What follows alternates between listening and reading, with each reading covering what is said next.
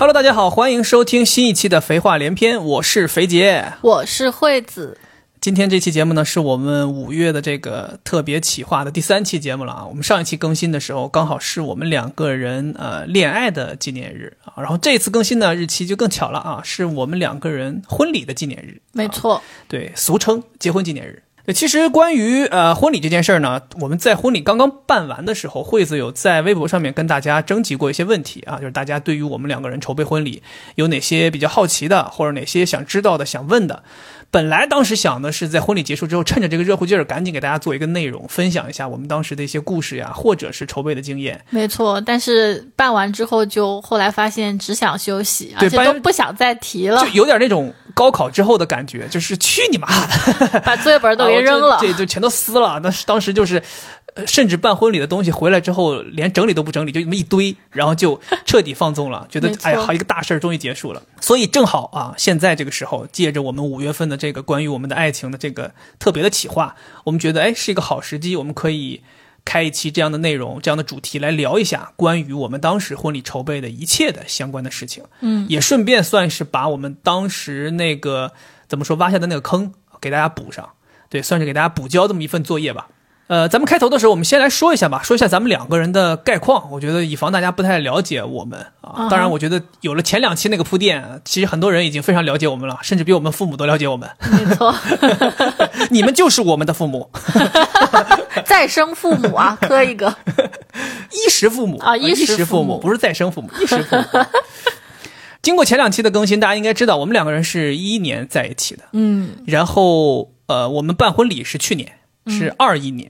就相当于我们这个婚礼是我们两个人真正确立关系之后十年才办了婚礼，爱情长跑啊！人家都说八年长跑。我记得有一些那种明星就七年爱情长跑，婚礼时候哭都不行啊，哭的都 上热搜啊都。咱俩这十年这动静一点都不大。对啊，一点都没有人给我们上热搜。所以就是因为我们这十年才办婚礼，有朋友他们都特别好奇，就是说你这十年，父母难道就不催吗？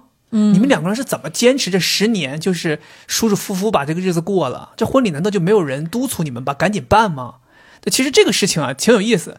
呃，这十年啊，你看起来其实真的是特别长，但是你自己细分一下，你在你的人生经历当中，这十年，呃，其实父母不催有他不催的道理，或者是说，换句话说，就是我们总有理由来抵御他们的催促。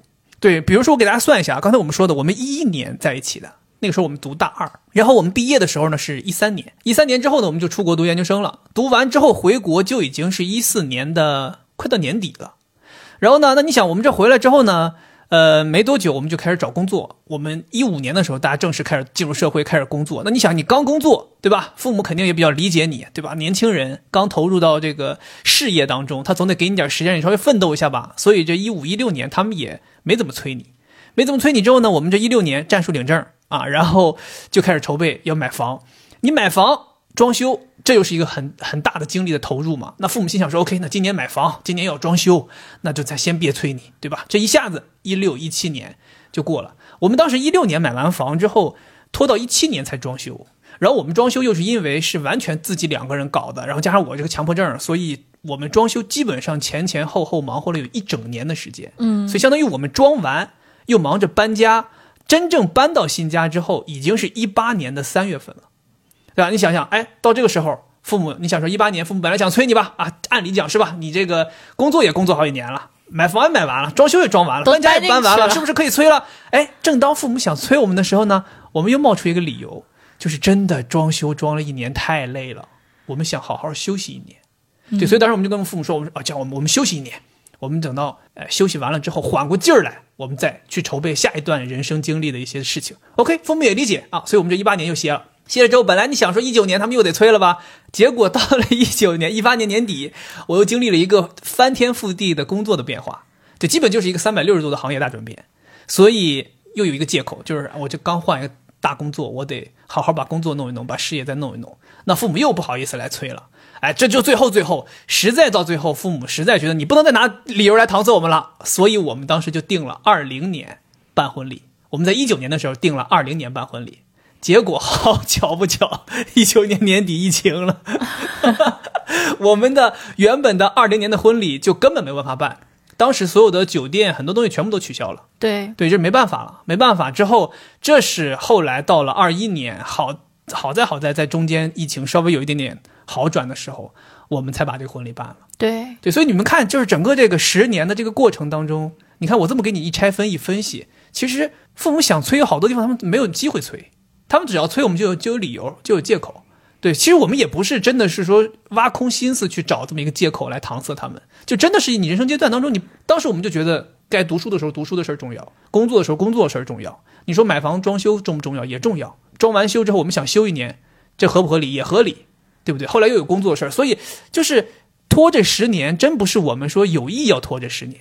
就感觉就是我们两个人的人生阶段就顺理成章就过了这十年，没错。而且就是还挺搞笑的，就是我们当时我记得我们在领证的时候，我们说，因为领证咱们是一六年领的证嘛，正好咱们俩在一起五年领证，我们当时想说，哎呀，我们五年领了证。我们这看眼眼瞅着没时间办婚礼，那要不我们总不至于在十周年的时候办婚礼吧？当时还以为很好笑，当时心想说：“哎，怎么可能会有人在一起 十年才办婚礼？” 后来这一拖再拖，发现哎呀，我们办婚礼的时候刚刚好好十年，对吧？你看这个时间，我们五月七八号的时候是我们两个人在一起十年整，然后我们五月十六号的时候办的婚礼。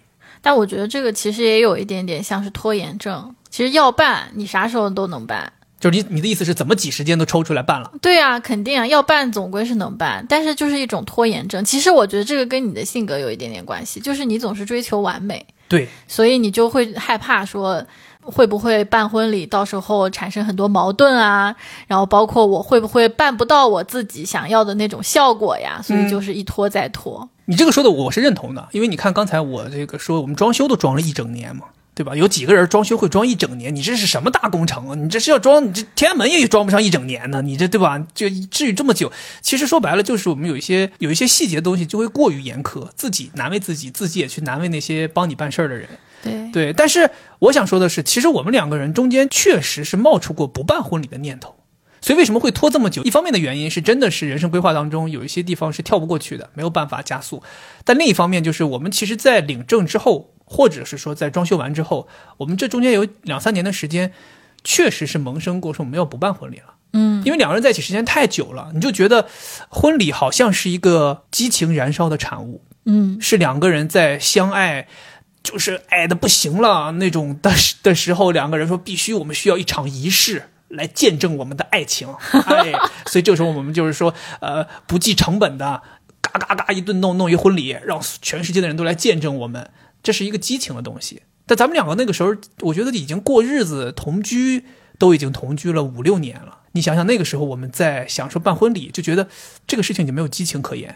对于我们来讲，就只有大笔金钱的投入来完成一个或许是父母想完成的事儿。但对于父母来讲，他们已经准备好的呀，他们肯定会准备好一笔钱，就是专门用来办婚礼的。但当时我们想的不是，如果我们不办婚礼，这笔钱就到我们口袋里了对对，我当时就是这么想的。对，其实当时父母也说了，我记得当时父母当时，尤其是我爸妈这边，他们是说了的。我爸妈完全没讲这个话。对，所以这个事情就是咱们两方的一个差别。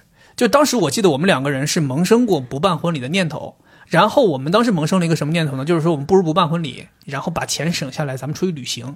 对，当时旅行的这个途中，我们可以办一个非常小型的，只有自己最亲近的亲人的这样的一个小仪式，然后就把这个婚礼办了。因为咱们当时身边也正好也有朋友是这么做的，对吧？他们就是带上最亲的父双方父母，几个亲的哥哥姐姐，然后几个什么那种舅舅啊、姑啊什么的，就去了那个东南亚的一个小岛。然后就办了，但这个花更多钱吧？对，其实花挺多钱，其实花挺多钱，所以我就说，其实不是钱的事儿。嗯，对，当时就想说这样省心，你也不用搞什么宴会厅场地。不用搞什么婚礼策划，你也不用。他们当时那个就是到当地有一些华人机构帮你办这个事儿，非常简单。嗯，他其实就是两个人换上礼服和婚纱，在沙滩上面有一个类似于神父一样的人，咔给你一见证，来双方结束，连连吃饭都没有，连冷餐都没有。对，但是他们最后到家里面还是要吃饭。我觉得这个还是不是我们说的传统意义上的，是吧？对，不是我们说的传统意义上的旅行结婚。嗯，旅行结婚其实就是两个人自己去旅行。啊，就是旅行，根本没有结婚。对，你说的那个是有钱人的婚礼，就是 更华丽了。对呀，就是啊包给人家包二十个人出去旅游，然后老家这边还得请客，还得办，回来该办还得对呀办。啊对呀哦，那那是我理解错了，对吧？反正我是这个意思。当时我们是萌生过这个，像你说的旅行结婚对，我说的就是只有我们俩然。后我爸妈也同意了，我爸妈当时说说行，说你们要是不愿意办就不愿意办，因为我爸妈当时也看得开，心想说无所谓，就都听你们的。然后说那你把钱都给你们，你们爱怎么地怎么地。后来我记得是突然有一年，你来给我传达你爸的想法，就是说说说接受不了。对啊，我跟你说这个事情是这样的，就是嗯我从来没有幻想过我们可以不办婚礼，啊我就只是说过我不太想办婚礼，啊但是我从来没有想过我们可以逃过这一劫，因为我们家是不可能不办婚礼的。是？吗？那这我还真不知道。对啊，嗯，所以就最后嘛，就是惠子他爸，或者说惠子他们家这边来催我们了。对其实当时那个东西，呃，我觉得催我是特别能理解的，而且那个理由就是基本上在我的价值观里面是我没有办法拒绝的。对当时的理由就是说，嫁女儿总要有一个名正言顺的这样的一个仪式，这个是给家里，包括给当地所有的亲戚朋友交差的一件事情。对在你们的文化体系当中，所以当时我听到你爸，呃，通过你来传达这个事情，我非常能理解。然后我觉得说，OK，既然需要，那就这个事情是逃不过的嘛。我也没有想过挣扎，是吧？还要跟你爸辩论一下子。啊，是叔叔，我告诉你，你这就是老思想了，啊，根本没必要办婚礼 我告诉你，叔叔，省下钱给你买几包好烟。当时我爸是这样子传递的，他也不是直接传递给我，他是先传递给我哥，嗯，说，嗯，有人在背后指指点点，指指点点，啊说到底怎么回事儿怎么回？事儿？对啊，他说他们家女儿怎么回事儿？是不是已经分手了，还是怎么样？就已经出现这种传闻了。然后我们不都是一个很小的小镇嘛，大家都认识。然后他就觉得我出门抬不起头。抬不起头。对啊，嗯，我想他也太自恋了，谁要看他？关键是他自己抬不起头，关别人啥事儿？太自以为是了，谁要看他？关键是你有跟你爸直说吗？没有。没敢。OK，但但是我非常能理解，我能理解他们最后为什么一定要办的原因，我觉得非常能理解。因为我们家那边哈，亲戚你当然是结婚的时候会呃什么互相送礼，然后到时候那个他的小孩结婚，你也会去回礼嘛，嗯所以是一个相互的过程。但我们那边还有一批很大一批是朋友。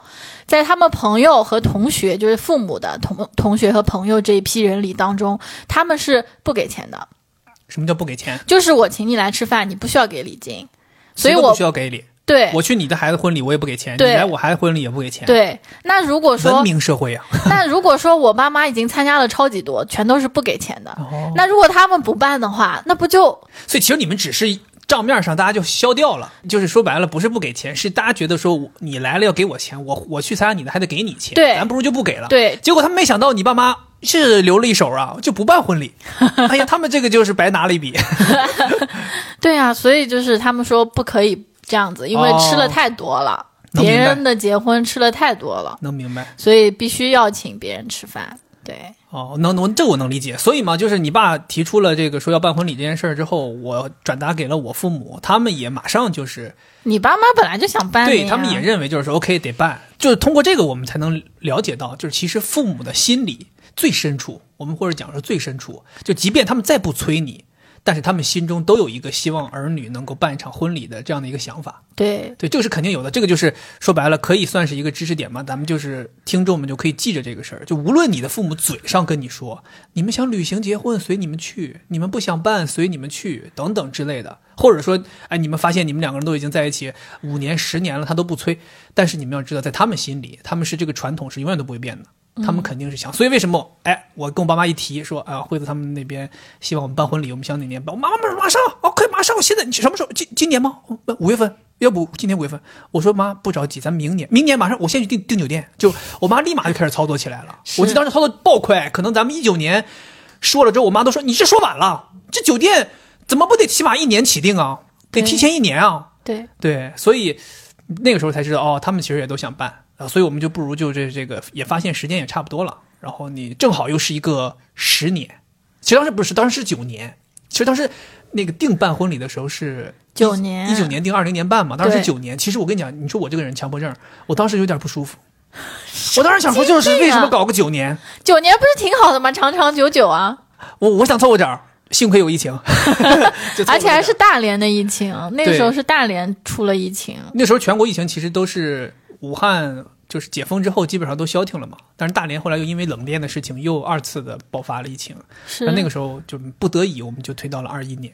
对，其实我看到网友的问题哈，他们其实对我们为什么一直不办婚礼还嗯挺好奇的。为什么？就是我觉得他们会觉得怎么这么长时间都不办婚礼，长吗？十年？就是长吗？我觉得 长吗？就问一下子啊。就是我我现在觉得就是可能就是我们对婚礼的要求还是有很多自己的想法的，所以我们会觉得这件事情非常的烦人，所以才会一直都不办。但是我回忆了一下，很多我身边的朋友，他们都是恋爱结婚很快就办婚礼，对，其实很多是因为我我感觉他们似乎过惯了就是被父母包办的生活，哦，就是很多我们至少我们那儿的人，他就是从小长起来之后，很快可能父母条件比较好的，马上就买好房子，然后都装修好了。嗯也就是说，他可能没谈恋爱之前，他那婚房就已经在那儿了，所以他谈了恋爱，然后要结婚，他不需要经过。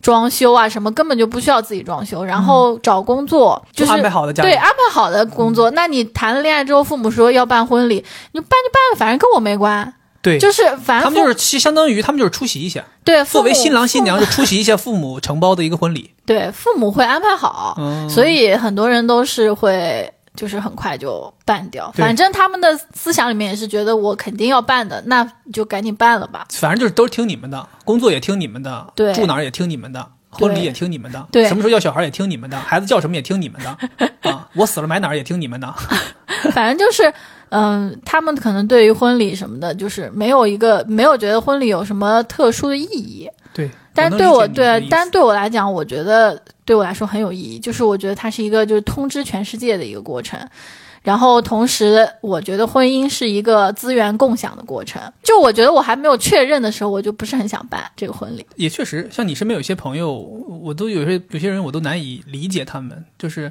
结了婚之后住还住在爸妈家的楼上，就这种爸妈住楼下，他们住楼上，对，都是住在一套房子里头。还有一些人，像我哥，不也是个例子吗？自己的婚礼开办前三天还是五天才刚从日本回到大连，对，然后西装都是现去买的，他都什么东西都不知道，就是当天就是就是出席了一个婚礼，伴郎伴娘都是对，伴郎伴伴郎伴娘他都不认识，都不知道是谁，对吧？也是有，确实是有。对，所以我们两个人属于有点儿因为独立而产生了过分的一些自己的追求，嗯，然后又迫切的希望能够执行自己的追求，就导致我们很担心一旦操作不当，就与我们的追求相去甚远，所以我们就不敢去执行。对，对，这个其实就是属于那种因为追求完美而产生的拖延症。没错，对对，这个也是给大家一个警惕吧，就是如果你真的是这样的一个人啊，那你可以像我们一样谨慎行事；但如果你不是，那你就没有必要了，你就早点听父母的安排，早点给婚礼办了，早办早省心。我们现在也是，我跟你讲，这个婚礼办不办都是一块大石头，我们悬了十年才落地。你们要是觉得没有什么追求，那你趁早让它落地。对呀、对，这个讲心里话。是，所以说我们参与了很多，所以我们感觉后后面分享也感觉就比较有说服力。嗯，对，比较有说的啊，嗯我们是真正筹备了一场婚礼，而不是出席了一场婚礼。对，对，然后其实呃，因为要办婚礼这件事情，我们还推进了一个事情的加速，嗯就是求婚。是呃，这个事情虽然说起来感觉有点可笑啊，你他妈要办婚礼了，难道还没有求婚吗？不过事实在我们两个人之间确实是这样，如果没有婚礼，很有可能真的就没有求婚了。但其实这个东西是你的一个底线。对，我记得惠子给过我一个底线，就是说他当时好像说过是婚礼可以不办，但是求婚必须得求。嗯，他说我们两个人反正证儿就当年因为战术原因已经领了，这个是没办法了，法律上已经承认了。但是他是认为，无论什么时候领的证儿，求婚你必须得回来给我补一个，就是即便没有婚礼了，你也得给我补一个。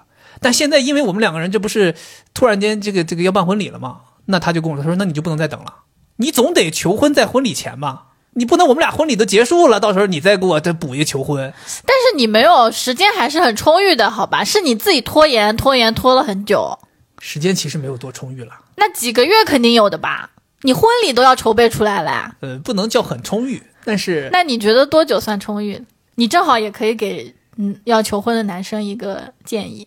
一个建议啊，对呀、嗯，我觉得执行阶段可能需要执行至少要一两个月。执行是什么？就是要去凑齐这些东西或者是什么对因为因为物料的准备。对，因为对我而言，我我们俩的追求其实很像，我特别在意求婚这件事情，我觉得它比婚礼还重要。对呀、就我觉得婚礼是咱们两个人和父母就三家人给大家演了一出戏，对但是求婚这个事情是真真儿的，就是我们两个人的事儿，对，是一个真情实感的流露，它不虚假。越真实的东西，你就得越走心。走心，你想想，走心是一两个月能走得完的吗？你不要解释。咱俩这十年的感情是难看了 啊，一两个月能走得完的吗？所以当时我跟你讲，呃，一方面我肯定是有一些拖延啊，其实主要拖延的时间就是在思考到底一个什么形式来策划这个求婚。呃，有很多人可能也见到过身边有一些朋友的求婚啊，我觉得求婚现在市面上求婚啊，就是说大多就是那几类，就是要么就是大张旗鼓花钱电影院。对我不是说人家这求婚不好，也可以，没问题，都挺好的。但当时其实我不想要这样的求婚，或者说我不想给你一个这样的求婚。我当时想说，我们这个求婚，哎，最好就是安安静静。然后我甚至都不想叫朋友来参与，我就希望我们两个人安安静静的啊，能够找一个非常私密的地方，然后通过一个只有我们两个人能够读得懂的一个方式来完成这个求婚，对吧？所以当时我想了很久很久，到底用什么方式来求婚？碰巧当时我们那个婚礼的时间是十年嘛，所以我就想了，哎，十年这是一个非常在中国文化意义当中非常完整的一个东西，我不如就借用这十年，我就回溯当年的第一年。所以我就在想，我们两个人当时刚认识的时候，有哪些场景是可以复制过来的，是可以让我们重新去能够回忆起当年刚在一起的时候那些感觉的。哎，我想着想着想着，哎，我就想到了我们在上一集播客当中讲到的，我们两个人第一次见面对话的那个场面，就是当时我说的你拿错了我的手机，我跟你有了第一次对话。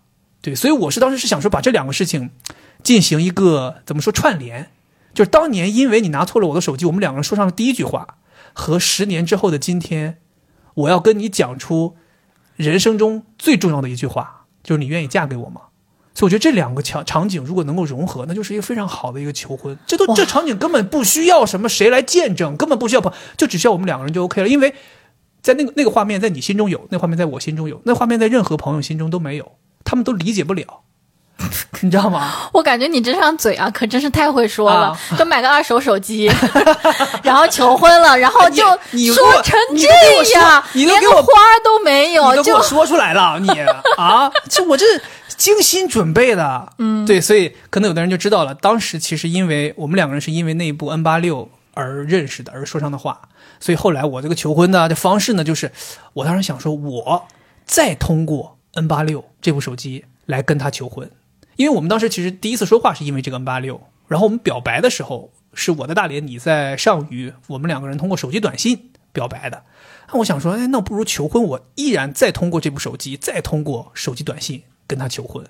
所以当时我想了很长时间，想到了这个方案之后，我特别满意。特别满意之后呢，我准备执行。执行的时候，我就上闲鱼上面去淘，淘到一台 N 八六，我就找了一台，就是我还要找，你知道吗？这个 N 八六能用的是吗？能用到好找，你知道吧？这种手机有人收藏，能用好找。难找的是什么？咱们俩当时那手机都干干净净，没有任何这个贴纸那个膜的。你在网上买，动不动就有个贴纸，动不动就有个膜，动不动就有个壳什么的。我就想找一个干干净净的，还找了很长时间，干干净净，功能都能用的。哦，找了一个，找回来了，买回来了，很便宜。那 N 八六可能就好了好了，两别说了，两百块钱，好吧？成本很低。怎么我就强调一下，我这个求婚成本很低，但是嘴很效果很好，效果很好，你知道吗？然后我就搞了这个手机，搞了手机呢之后呢，我就尝试往那手机上发短信，试了好多次，就是发短信。我想说，我要发这个短信呢，不能阅读，要是一条未读的信息，到你那儿第一次读，所以我发了几次之后都给删掉了。然后最后啊，觉得成了之后，就是发了一条一直不看。那那条信息里面就是应该是求婚的话对求婚的话，应该是惠子，你愿意嫁给我吗？好像是这么一条信息，我就放在里面。为了准备这个求婚，我心想说，我不能让他让你知道，不能让你知道什么。其实你当时知道吗？应该不知道，我不知道，完全不知道，对吧？嗯，当时我记得是一个周末，我们正好要回上虞去跟那边的这个婚庆策划去聊一些事情。对，我有点记不得是我故意的，还是说就是你想要先回去。反正就是咱们两个人是一先一后回的上虞，好像你是礼拜五晚上就回去了，然后我是礼拜六晚上才开车回的上虞。然后当时我还租了个车，因为我想是说我这个求婚要在车里完成，因为车里面更私密，因为你在其他地方都不够私密。你说我在你家厂里求婚也奇怪怪怪的，你爸妈也看着，大马路上吧也不合适，对吧？就是两个人在车里我觉得挺好，所以当时我还租了个车开回去，然后开回去提前我就在那个车里面一顿准备啊，在那个前面那个储物箱里面把手机都藏进去了，然后还藏了封信，对，然后我还在想说，我想说这个求婚吧，如果要就真的就是我们两个人知道也没啥意思，我们不如拿视频把它记录下来。这样到时候的话，可以有更多的人看到，对吧？比这种请朋友到场帮你见证还要更多人看到，所以我就提前还在车里面录了一些东西啊，就是类似于讲一些这种为什么选择这个方式啊等等之类的，也拍了个 vlog。我记得是我们两个人礼拜天从上虞返回上海的路上，我还记得当时我们晚上应该是吃完晚饭要出发，所以在晚饭前我还找了个借口跑到那个车那儿去，啊，给那个手机开机了，开机了，开机了之后。还给静音了，我还怕那个手机到时候万一妈的过程当中再出点什么声儿，再给我这个暴露了。欢迎进入上海境内。对，我就怕这种收到这种什么短信啊，或者是那种诺基亚开机当当当当当那种声音，所以我才给给静音了。静音之后，好，我就强忍着就开车开车开车。后来开开开到后来之后呢，我想说不能等到回上海再求婚，我得找一个让他完全不能起疑心的地方。进上海之前最后一个收费站，枫泾收费站。我就找了个借口，我说我想撒尿，我说咱们这个把车开到枫泾收费站里头停下了，停下之后，我跟你说，我说我撒撒泡尿啊，我说那个，呃，你要不要买点啥喝的、吃的啥的？我想买个红牛喝。你说啊，我想吃 QQ 糖，我说行，然后就走了。走这买好之后，我还在这自己在那拍，我说马上就要跟他求婚啦啊！我说这个看看效果怎么样。然后我手机就没关，就一直开着那个录像，然后我就坐到车里了，然后把那个手机还故意，其实挺刻意的，我觉得。就放到那个能正好广角录到咱们两个人的一个地方。其实那个位置我之前也试过的，就是都已经在那试过了，提前都试拍好了。然后我就开始给你说话，说话，说话，说说，说完之后让你打开，你自己打开的。打开之后你就看到了那个手机和那个信。然后在你读那个信和看手机短信的这个过程当中，哎，我就从我的口袋里拿出了钻戒。嗯，对，这个钻戒也是提前准备好。当然，钻戒买了你是知道的。对对，然后哎，就给你了。然后我们就顺理成章的完成了这个求婚。对对，当时就是我一开始确实完全不知道啊，但是后来那个手机放在那边就被我察觉了。是吧？你发现这个都在录，你就觉得对我就觉得这手机怎么反着放？那废话，正着放你不就看到了吗？对啊，反着放我就发现了。嗯，我是觉得哈，你这个心思确实非常的蹊跷，是吧？嗯，但是呢，我就感觉没有达到我想要的效果。所以你还就就是差个包，当时，当时那手扣打开，里边一个橙色的盒子，上面有个马车。不是，但我觉得这个跟你没有关系，就不是因为你的原因。因为我为什么一定要求婚呢？我是觉得好像就是一般大家都会说女生什么从小的时候都会有那种什么穿婚纱办婚礼这种幻想。我回忆了一下，我是没有的，我没有对婚礼有过幻想，但是我对求婚是有幻想的。就像看到一个人跪在你面前，对我就是喜欢这种感觉，就必须得跪着。也不是，我平常在家跪的少吗？我觉得求婚的主要的感觉，让我想要的那个感觉是，我还没有确定，但是我感觉好像已经确定，然后就是希望有这样临门一脚，让我真的想跟他结婚的这样一个冲动，所以我非常在意求婚。所以你觉得我们两个人这个欠着一点，就是因为我们其实已经定了一定会结婚，对，只是走了个仪式，对，走了个求婚的过场而已。对，那这个事情就有点就走过场了。对，这个事情就确实有点那个，因为我们两人确实人生推着推推推推推推到这个阶段了。对，我们要是想要这种感觉，就只能在买房之前。但我我我觉得哈，呃，对我来说，这这这可以说怪你，也可以说不怪你。就是不怪你呢，就是刚才我说的那个，就是啊，确实是推进到这一步了，所以不怪你。但是怪你呢，我又觉得对我来说，只要婚礼没办没提之前都可以。哦，对，但是其实提婚礼也不是我提的呀。对呀，那所以你为什么不提呢？提婚礼吗？我也觉得奇怪呀，你为什么不提？我觉得提要办婚礼也算是求婚的一个过程，就是我会希望就是有一个人说，哎，我们结婚吧，这种你你。但我们之前不是自己在想说不办了吗？我们说不办了，那你就认为人家真的不想办了吗？朋友们，你们说难不难？你说这下辈子真的我就不做个人了。做条狗，做棵树都行，太难了。就口是心非，你没听过吗？越说不办，就越想办呗。也不是这个意思，就是说，对，就挺难的，确实挺难。我觉得这个事情确实挺难的。结婚之后吧，大家都找个翻译啊，就是都请个翻译，哈，听不太懂了已经。啊，行吧，反正我觉得这个事儿吧，我们也算是比较，虽然不能叫一百分解决，但我觉得我们至少是在一个及格线上面解决了这个嗯，事情。可以，那不止及格线，不止及格你你这个绝对我这个求婚十分，你给我打几分？十点五，这哎呀，你这张嘴也，我跟你讲也挺厉害啊。不然怎么办呢？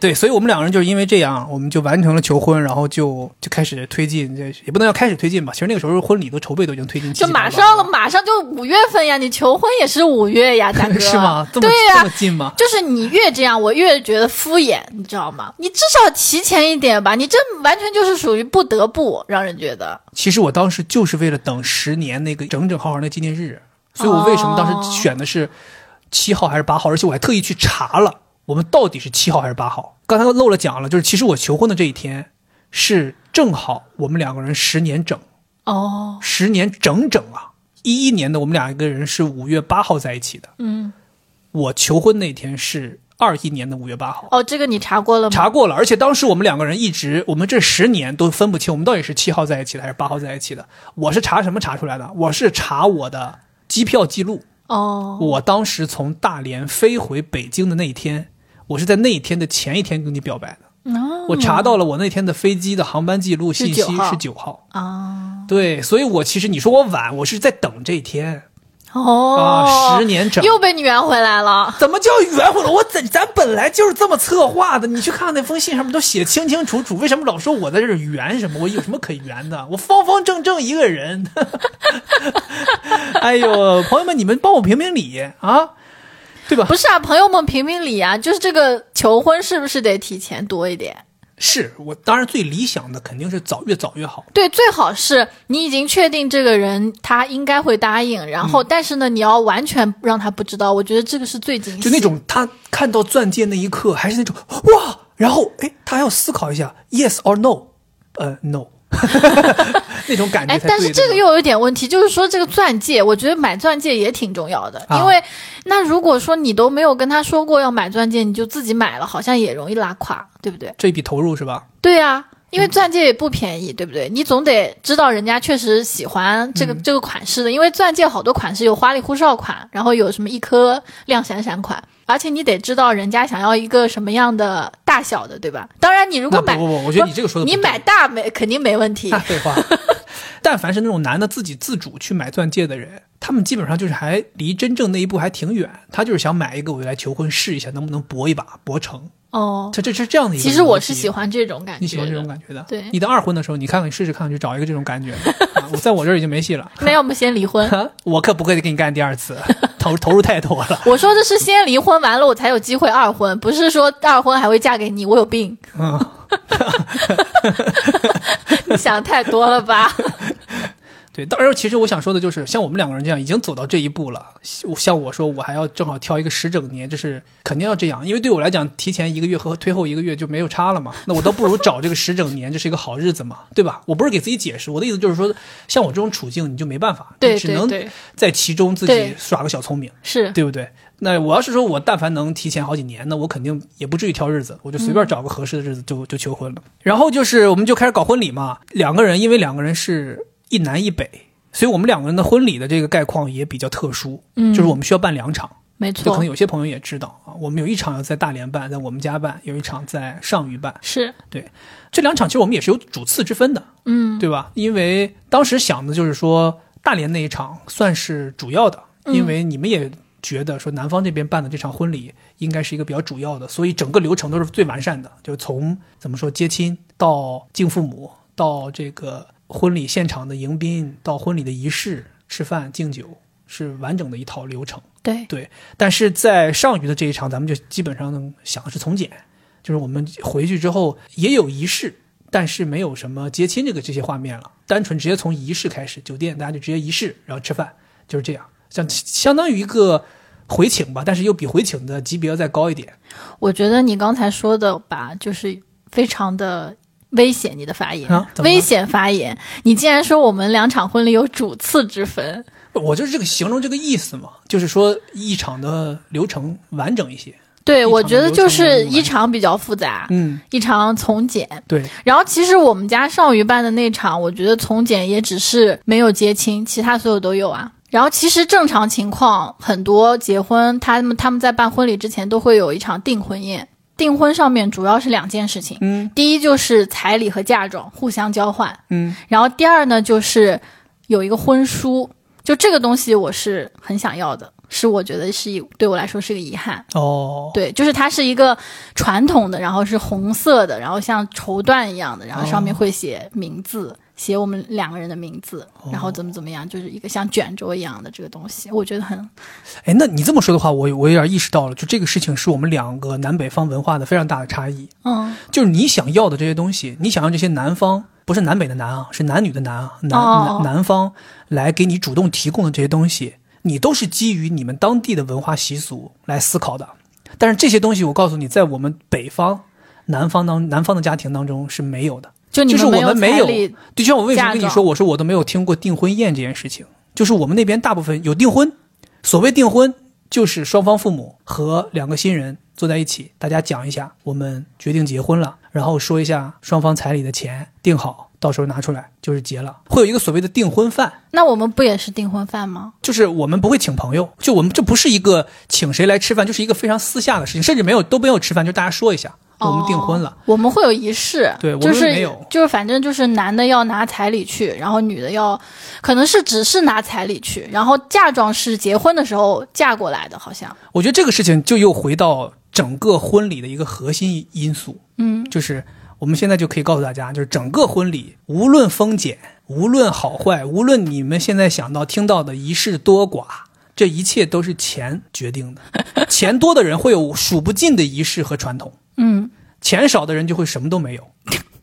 所以这个东西就像你说的，惠子说什么我要要这个，我要那个。如果是有钱，我们钱真的大把大把的无所谓，那都会有，甚至比这个还多，甚至会有超出你想法的东西，甚至你会觉得怎么会有这么多没有必要的东西？哦，没关系，咱们就是有钱，想烧一下子，就是想来有钱了，你想要怎么样把每一个阶段的仪式都可以办办起来。对，对，但是如果要是说大家就是真的只想说我们把钱使在刀刃上，那肯定就是集中力量，大家办在婚礼最主要的这个一场上面嘛。对，嗯一场或者两场，像我们两个就是两场嘛，对吧？嗯对于订婚这个事情，我们为什么没有？其实也也很好理解，咱们两个人其实就是在一起时间太长了。啊，哦，我是想说我们父母就是距离太远了，也是就没有必要搞两次这种事儿。我们就很特殊，我们一方面吧是咱们两个人现实情况比较特殊，对吧？我们有这个这么长时间在一起的这个年限摆在这儿，可能双方父母都觉得，哎，好像大家真的就已经很熟了。对，然后第二个是我们当时又赶上疫情，你那时候连办婚礼都办不了了，你还谈什么说办个再再多余办个订婚？当时你想连让你爸妈来我们家过个年都来不了，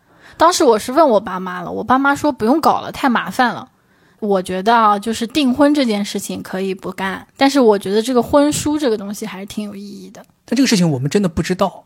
这个只是我现在想提，就是跟告诉大家，就是有这样一个东西，大家可以这个东西很有可能就是你们家那边一个小地方的习俗，或者说保不齐是某一个有钱人搞出来的，你们就觉得眼馋就想要，都想要。哦，你懂吗？就像我也没听说过，有很多习俗我都没听说过。像你们那边什么，呃，婚礼前必须要买什么行李箱，婚礼前必须要去香港购物一波，这我都不知都不知道是从哪从何而来的习俗。在你们嘴里这就是习俗，在你们当地，其实这个事情大家也可以听一听。就是在惠子他们家当地，其实最不成文的习俗，我认为啊，就是在婚礼他们的主要习俗就是花钱，就只要花钱就是习俗。对钱花的多，我们这边的习俗是多花钱。对，你可以统 就是统称啊，他们那边的习俗就是多花钱。对你钱给的越多，说明你这个人越传统，也习俗走的越好。嗯，我觉得这个也是非常现实的一个事情，就是南北方的这个差异。我觉得大家只能尽可能的去做到互相的去沟通，提前都讲明白，因为你不能指望一个北方人非常了解一个南方的习俗。首先，我作为一个北方人，我连北方婚礼的习俗都不都不明白，我也没经历过婚礼，我也不是说今跟你在一起之后，我已经经历四次婚礼，然后我到你这儿我门儿清驾轻就熟，对吧？也不是，谁都是第一次经历婚礼。而且父母那个年代，他们的婚礼，包括自己家里面亲戚朋友的婚礼，都没有办法拿来借鉴。每家都有每家的家经经济条件。我也去过你们家亲戚朋友的婚礼，有的人办一百桌的，对吧？有的人婚礼的伴手礼是爱马仕丝巾的，对吧？有的人的婚礼为了婚礼现买车的，那每个人家庭都不一样，所以没有哪个东西是我可以作为参考，我要按照这个办。所以这个东西只能大家提前沟通。嗯像我们两个人，一个在北方，一个在南方。北方有什么习俗？我们当地有什么习俗是必须要的？哪些习俗是大家可以商量着适当删减的？大家就可以适当删减。就像我记得之前有看过，说有个哪个地方的习俗是什么儿媳妇必须双膝下跪磕头还是干嘛的？那个女的说：“我就是不干。”那人家说：“你不干那就别结婚了。”她说：“那我就不结了。”这都是在婚礼当天发生的事情。那为什么他们不提前沟通？所以我就想说，为什么不提前沟通呢？按理讲是不是得提前沟通啊？但是你说这中间有没有可能是新人双方都不知道这个事儿？当天是婚礼司仪或者说父母突然间提出来，这个事情是必须的，有可能。对吧？所以为什么说大家就是真的要，尤其是越是南北，越是两地结合的这些朋友们，你越得提前沟通，你得把你们的习俗讲清楚，别到时候最后留下一个疙瘩，说多少年之后再回来重新再翻旧账，说操他妈当年我们家那个什么你们就没给，你们你们一点都不讲究，你们特别不尊重人，怎么怎么样的，我觉得这个就特别没有必要。嗯，对你还不如当时说，哪怕当时说了，对方告诉你说不行，我们办不了，没能力，那也是说了，丑话都说在前面，对不对？办婚礼这就是一个大坎儿，就是夫妻双方会因为这个事情产生很多矛盾，不光是夫妻双方产生矛盾，甚至有很多是双方家庭，甚至我们三方家庭在产生矛盾。对，所以为什么就是说嘛，你但凡是提前沟通，咱们都可以解决，怕就怕在不沟通，最终落下一个芥蒂，就很不好。大家都可以按照自己的能力来做这件事情。对，我觉得能力是基础，是最基本的一个一个底线吧，它是一个框架，把这个东西框起来。但在这个框架里面，我们要放什么东西进来，就是大家商量的了，嗯，对不对？就像你可以理解为说，呃，你们家那边的习俗是一个大圈儿，我们家习俗是一个大圈儿，我们的能力是一个大圈儿，这三个圈儿最后融到一起，交汇在中间的那些东西，才是我们最终需要同心协力把它办成的，嗯，对吧？你去单独顾哪个圈儿都有问题，所以我们就是基于这样的一个原则，我们就在整个婚礼的筹备过程当中，怎么说吧，可以说更有侧重性吧。然后再就是有朋友会来问说，这个呃婚礼的准备先后顺序是什么？有些人可能会觉得说，哎，好多事情要筹备，我一开始我像没头苍蝇一样，非常的盲目啊，我要这个又要筹备这个，要筹备那个，感觉心很累。呃，其实我们觉得啊，经过了这么一次筹备之后，我觉得首先两个新人自己要有计划。就是你们要有一个计划，就是你们内心当中一定要有一个自己具体想要呈现一个什么样形式的婚礼，嗯这个事情是非常重要的。对，比如说像我们两个人，其实，在最早的时候，我们就先是从究竟是要做户外婚礼，还是要做室内的传统的这种宴会厅的婚礼开始决定的。对，因为我个人心中是一直有一个想要办户外婚礼的这样的一个想法的，不夸张啊，可能跟很多女生说我想要一个什么样的婚礼是一样的，就是我心中一直是有这样一个想法。我为什么会有这个想法？就是因为我觉得我自己在大连这样一个城市是非常具备这样的自然条件的。对，而且我特别喜欢海，哦所以就想在海边办婚礼。对，所以我当时想说，哎呀，那我要是办婚礼，我就最好办一个户外的草坪婚礼，或者如果再理想一点，我就办一个海边的沙滩婚礼。对，对，但是这两个其实是完全两个等级。就办草坪的其实很容易，你在任何一个城市都可以办一个草坪的，找块草坪有多难呢？对不对？但是想要办一个海边的沙滩婚礼，其实即便在大连这样的城市，也不是什么很容易的事情，因为并没有那么多的场地，好的场地可以给你选择。对，所以我们两个人就是先决定了我们具体要一个什么样的呈现形式啊，我们想要这个户外婚礼，所以我们就开始在户外婚礼上面着力去发展。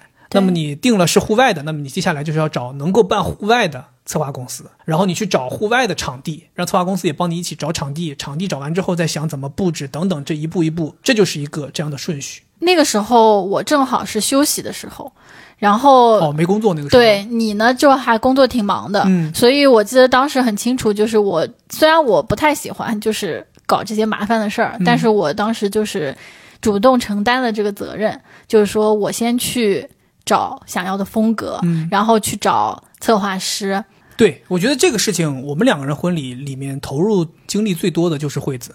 一方面是当时那个时候他正好有时间，然后另一方面就是讲心里话，直到真正推进筹备之后，我才发现其实很多事情确实超出我的能力，因为我平常本身就是一个五 G 冲浪的一个能力不怎么强的一个人，对。但是惠子在这方面，她有一个天然的爱好就摆在这儿，他就喜欢上网，喜欢看这些东西，所以他要是稍加主观的能动性，他就会比较容容易去找到，他也知道说去哪儿找，呃，联系谁，能够找到一些对应的资源、对应的人。我是当时不想要找那种大的婚庆公司，嗯，就不是说我要找一个能办户外的，我是想找一个只办户外的，对，就是他会做一些帮你做一些定制化的策划。对然后当时我大学同学有一个，就是当时他也是学心理学的，我觉得他的职业发展很有意思，就是他学心理学，后来去做了婚礼策划师。哦，然后我看他发朋友圈，我就觉得他办的婚礼特别的贴心、个性化，对，哦非常有格调，而且他全部都是户外的。我就去问他，我说他在北京嘛，我就问他，我说我想在大连办，我要怎么办？然后他就给我推荐了一个微信上的小程序，叫做婚礼日记。哦，他说这个上面的大部分都是嗯户外的，然后都是独立的策划师。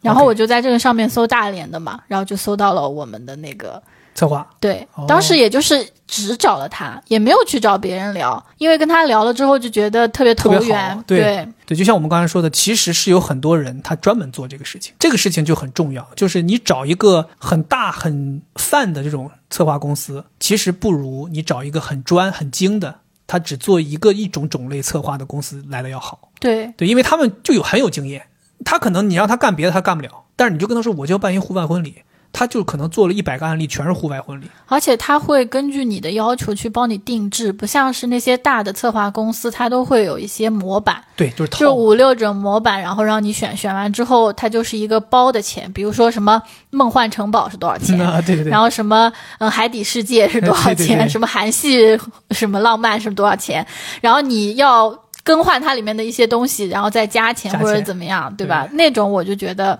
不太好。那种其实你们家那个策划就类似于这种嘛。对我找的上宇的策划就是类似的对。但其实你仔细对比之后，你发现其实那一种其实所谓的就是就很多模板的所谓的大公司，它其实就是能力是有限的，对，它没有办法给你拿出一个定制化的东西，它就是觉得非常的单一，然后都跟别别人结婚也是这一套，你结婚也是这一套。对，所以我想说的就是找这种所谓的独立策划师，他们的好处就是他真的会先通过跟你聊，去真正去体会你两个人的故事，你想要什么，你真正的追求，然后他是真的帮你去想怎么来实现你这个追求。对他在大连这片土地上，或者说在任何一个城市啊，他去帮你想，在这个城市里面有哪个场地适合你，有哪个地方能呈现你这个效果，需要用什么样的方式来呈现效果，等等等之类的。他们会比那些大公司，因为大公司跟你聊的时候，你能感觉到明显的就是，来这个案例，你看行不行？然后你一说我有这个需求，那给你看这个案例。对他其实都是在想办法跟你碰，他没有想到说我用一个更大的一个策划方案来包住你的这个东西，他没有，他就想说有没有什么东西能跟你匹配对，能匹配就行。对，所以这个我们也很幸运，就是找到了这个最后这个策划公司。这策划公司这个负责我们策划这个人，他的公司真的很小哎，他的公司可能就是一个在一个商住房里面就租了租了一个小房间，就是他的公司了，然后里面就他自己。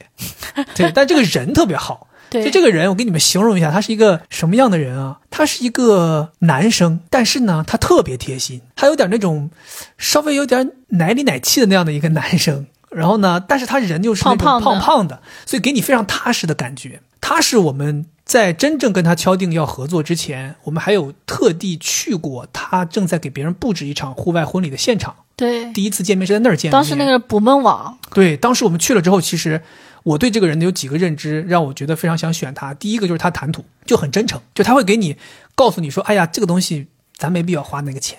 对对，或者说他跟你说说，哎呦，你要想办这个，那可有难度，或者之类，就是很真诚，无论是好是坏，就你能感受到他没有任何那种销售的气质，他并没有想促成这一单，他只是想说，OK，你们来聊一聊，我们看看有没有可能合作。哎，这给我一个感受是挺好的。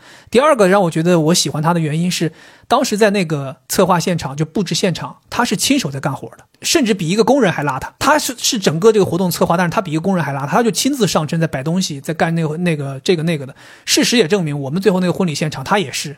跟个那个就是那个个工程师傅一样，在那儿，这儿也是衣服也是都破都破了，鞋也脏了，跟那儿干这个干那个，什么他都亲自上。对，因为他是最了解我们想呈现风格的一个人。是对，所以当时我第一次跟他见面，看到他是这样一个很踏实的人，我觉得这个人靠谱就可以。对，事实也证明，我们最后选他选的也很成功嘛。对对他无论在这个过程当中跟你沟通，他就很实在。他跟你说，比如说这个东西需不需要用这么好的，他会告诉你为什么不需要，或者说为什么这儿需要，对他都会给你讲清楚一二三四。嗯对，这是一个特别好的。然后其实我们当时在大连为了办那场户外的婚礼，我们看了很多地方。咱们当时基本上大连所有能看得上眼儿的户外的场地，咱们基本全都走了一遍。对想想也挺辛苦。我觉得这个辛苦这件事情，大家是一定要做好心理准备的。尤其是你所办婚礼的城市跟你生活的城市不在一个城市的时候，你会极为辛苦。因为你要集中一个时间回去，然后集中在那个时间去看。对，像我们两个人就是周末回去两天，然后在这两天当中，我们可能要完成看场地、见策划、见主持人、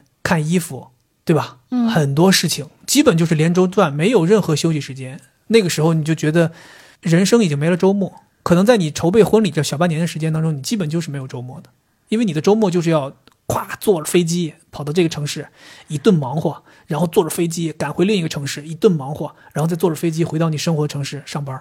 嗯，对，就是这样。对，所以我们当时就是集中在一个周末，把大连所有的酒店的花园、所有酒店的草坪都看了。讲心里话，我现在就可以给你们一个怎么说一个结论吧。大连的朋友可以听一下我的这个结论，就是大连的酒店的花园、草坪，讲心里话都没有什么能够过得去的，都比较糟糕。我觉得比较糟糕。在大连，如果想办一场非常像样的草坪婚礼，其实还是挺难的。我反正觉得，我看那些场地都很一般，包括君悦。君悦酒店已经算是大连规格很高的酒店了。它的所谓的草坪婚礼的露台是在它的宴会厅外面的一个阳台上，其实也没有草，它就是铺的那种假草的地毯。是对，这这个也是很很现实啦。你们基本上找到的草坪婚礼的地面，基本都是假草，大部分都是假草，都是地毯，有一小部分是真的，那就是所谓的酒店有自己的花园，它有真草，但是那些真草也很多真草都是那种缺一块少一块的。花园，我觉得特别闭塞。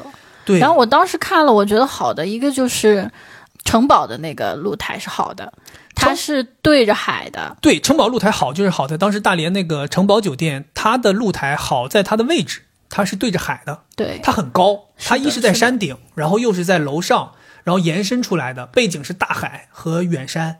对，但是它的问题在于它没有草，它是那种它就是一个，你可以理解为像是一个小区进门的那种东西，对对，很像。地砖路，对，对。就反正我觉得你直接就去看就行了。君悦那个露台是不要钱的，就是你只要在里面那个宴会厅厅里面摆酒，外面吃东西免费给你用，你就想它能好到哪儿去？对，而且君悦这个我就可以告诉你们，它的地面是草草坪假草地毯，同时君悦这么好一个位置，我告诉你们，它把它所有的海景全部留给了房间，所以它的这个宴会厅的这个露台是看不到海的。对，宴会厅的这个露台是背朝大海，你那个视角是看向的是广场这个方向。对，然后有一个草坪，我觉得是非常好的，就是我们见涛涛的那个草坪是好的。哦，那是一个，但那个酒店比较烂。那个酒店是个什么酒店那？个酒店，那个酒店是像招待所呃，，对，它好像也在那个星海那附近，对，也在那个城堡。反正是能看到海，然后草坪非常的好。，对，它那个是一个，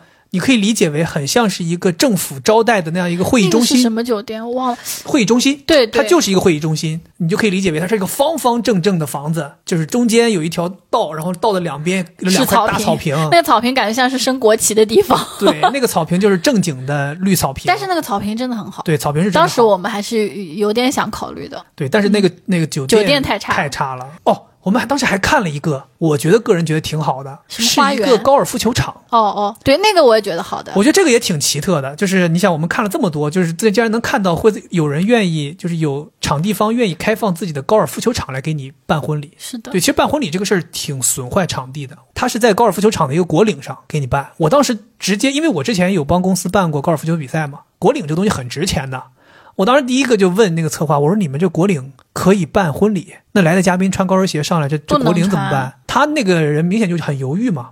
然后他说：“他说，呃，你们难道婚庆不会处理吗？”他的意思是婚庆会把国领上面铺一层地台，对，你就可以走在地台上。但是你要知道这个东西，对吧？高尔夫球场的人养护国领是什么水平？婚庆对你的国领保护又是什么水平？我就怕最后会出现这种国领被踩坏了之后，人家要扯皮要赔钱什么这事儿。对，而且那个高尔夫球场场地是不错，场地是不错，但是那也是配套酒店啊，太老旧了，是基本它就是没有因为它的高尔夫球场是一年是分几季。它有很大一部分时间是淡季，那个酒店就是荒在那儿，所以当时我们去看那个酒店，那酒店就像那种就是没有败落的那种古宅一样，你知道吗？还对，但挺吓人那边的草也是好的，对那边草也是好的。对，所以大家其实可以听我们这么讲，可以能了解到，就是，呃，真草想找到好的，对，很有可能酒店的配套设施不太行。但是呢，如果你想酒找到酒店的设施也不错，但是草地是自己的花园的呢，在市区里这种，你就会面临就是草地是青一块紫一块的，一块有草一块黄土，就这种像那种脱发了一样。对，然后再就是很多那种高档酒店，它其实根本就不具备做草地的水平，它都是铺地毯。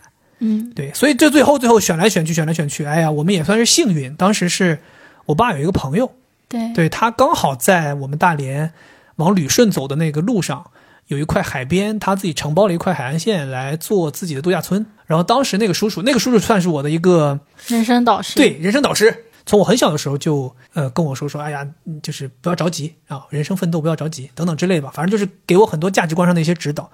然后后来他得知我要结婚，他就非常乐意把他那个场地借给我。对，其实一开始我对他那场地还将信将疑，你也知道对吧？我当时想说，你那个场地能有多好？海滨浴场。对，因为当时其实在他承包之前，我对那个场地是很小就知道，那是一个很有名的大连的一个地方。我想说那个地方也太破烂了吧，根本就没看上。后来他说：“他说你别那个，别瞧不上。”他就跟我说：“他说你别瞧不上叔叔这个地儿。他说叔叔这个地儿啊，好就好在咱是自己家的，你想怎么弄，我可以照着你想要的地方，我给你重新装修。”我当时说：“是真的假的？”因为咱们当时第一次去看，还早，还早，那地儿确实挺他妈邋遢的。但是他就说：“他说你你要什么样，我就给你重新装修，装成你要的样子。”咱也不敢好意思说这么提嘛，咱就意思说，OK，大致想有个什么方向。他说行，没问题。他说我找人给你来重新弄，你要这个我要那个我都给你弄。你要铺地毯，你要铺这个我就给你铺这个，你要铺那个我就给你铺那个。然后我说什么沙滩要平整，他就说那我就弄个挖土机过来给你平一下。就他就什么都都满足你。其实我们当时也就是幸运，就是觉得那地儿还挺好。对，主要就是海边。主要它就是好就好在你根本就不可能在大连找到哪个地儿可以给你办婚礼，就是你就在海边办。对，就像我们刚才说的，你能看到海都是在山顶。你想象这种真的，我伸手就摸到水，真的很少。对，就是一个沿海的地方嘛。如果别的地方，它就是一个沿海的那种楼顶啊，或者说是一个台子搭出去，已经算最好了。对，所以我们这个可以算是严格意义上的，虽然不是沙滩了，但是是一个海边的一个婚礼。对，对，一个户外的海边的婚礼，但没有没有草地了。对，其实我们当时就带着我们那个策划去了一趟去看，那策划就说说这个场地很难得。他就说，在大连确实很难找到这样的场地。他说，如果要是能办，就是真的场地方可以按照我们的需求，比如说把沙滩平整了，把这儿弄那儿弄了，他说是可以可以办的。他当时就是说，说是可以搭建出一个场地。所以也是因为这个原因，我们最后就选了在那个地方办，对吧？大家可能回看我们之前婚礼的视频，能看到，对，就是那个我们真的是婚礼结束之后，那个海水已经涨潮涨到司仪脚边了，就是 本来我们的开始的时候水还离老远呢。对吧？我们当时还特意找人来算，说完了完了完了，什么时候涨潮？对，咱们那天办婚礼的时候很有可能会涨潮，说别涨，婚礼办了一半，最后这个宾客再被淹了怎么办？就水上来怎么办？然后当时那个人还一顿算，说应该来得及。结果那天风大浪大的，对吧？我记得就后来风又大，那个司仪最后说完结尾的时候，他那个脚边都湿了，然后大家就赶紧撤回屋子里了。是对，也挺有意思的吧？我觉得找场地这个事儿也挺有意思的，但是确实很辛苦。对，我觉得大家在这方面不要不舍得投入精力，因为一个好的场地确实可以帮你后期的呈现节省很多事情。就包括我们在上虞，我们找这个宴会厅，其实当时我们也是有一定的经验的，因为你爸妈确实讲心里话，无论是你还是你爸妈，我打心里头确实是服这个，就是参加婚礼确实不少，属于在这方面有有一些爱好的。就是非常喜欢参加婚礼。我记得有一段时间，你动不动周末一回你家，每天都要。今天今天晚上有婚礼，嗯，我又参加婚礼。我所以为什么我在他们家参加了很多他们亲戚朋友的婚礼，甚至连惠子前男友的不是前男友初恋的这个婚礼我都参加过。就我都不知道是谁婚礼，他爸妈就说走，咱们参加婚礼去，我们就去蹭一顿饭。所以我们家那边选选这个厅根本不需要像你这样，就是跑很多地方，我们都没有就定好了，就是那个地方。对，就是甚至都知道哦，那个地方有 A、B，我们要选 B。对对对对对，就是你们因为参加太多了，所以你们那边大小酒店你们都摸得门清。对，而且我们地方小嘛。对，你们其实好的就那么一两个，然后在好的当中再优中选优。舍得花钱就订个大的，不舍得花钱订个小的，直接就搞定了。对对对，我觉得像这个订酒店哈，因为我们现在刚才讲的可能比较特殊，我觉得大部分人基本上你就订酒店，一个是要看这个酒店的这个大堂，因为大部分人都在屋里面办嘛。对，那你这个大堂要选的好，就是要挑高，对，越高越好，不能有柱子挡着，对对吧？一定要是一个完整的方方正正的一块儿。对，然后另外就这个只是一个。就是牌面，就是样式。嗯，另外还有很重要的一点，就是它的这个酒席的安排。我当时我爸说，本来是想去一个我们新开的一个酒店，嗯，但后来听说那个酒店，你如果订了多少桌，你后面不能改。不能多也不能少。对，哦，但是我我们后来选的那个，它是你提前一天是可以改的，因为酒店它不是要备菜嘛。嗯，那我们订的这个酒店，就是他说我们备菜可能会比较比较灵活。对，灵活就是你可以再提前一天，因为很多你选的人啊什么的，请的人他不一定能来，然后你要增加和或者减少，其实挺麻烦的。然后他不让你退就就很讨厌，加反正一般来讲不可能不让你加，所以我觉得主要还是要考虑这两点。对，我觉得你这个说的确实，我以前都没考虑过，后来我到你们那儿就是看了几个宴会厅之后才发现，就是这个层高高啊，挑高高啊，确实是非常好的，它显得你通透。对，然后你刚刚说的那个没有柱子这个事儿，这个我可以给大家讲一个搞笑的事情。就我我之前参加过一个我自己的师兄的一个婚礼，然后他那个婚礼就是在一个非常老牌的酒店里面办的，上海的是对，上海的非常老牌的一个酒店里办的。他那个酒店呢，就是因为老，他那种装饰风格，它就是里面会有一些梁柱，老上海那对，有一些梁柱。哎，当时我们巧了，就是我们那一桌刚好在柱子后面。我就讲心里话吧，就是全程就是没看到新郎新娘，全程没看到啊。对，所以这个东西确实比较影响，对吧？除非说你说我这个厅特别大，我偶尔有几个柱子，我可以排桌把它避开，那就另当别论。对，但是尽量还是不要有这种天地柱这种在里面影响。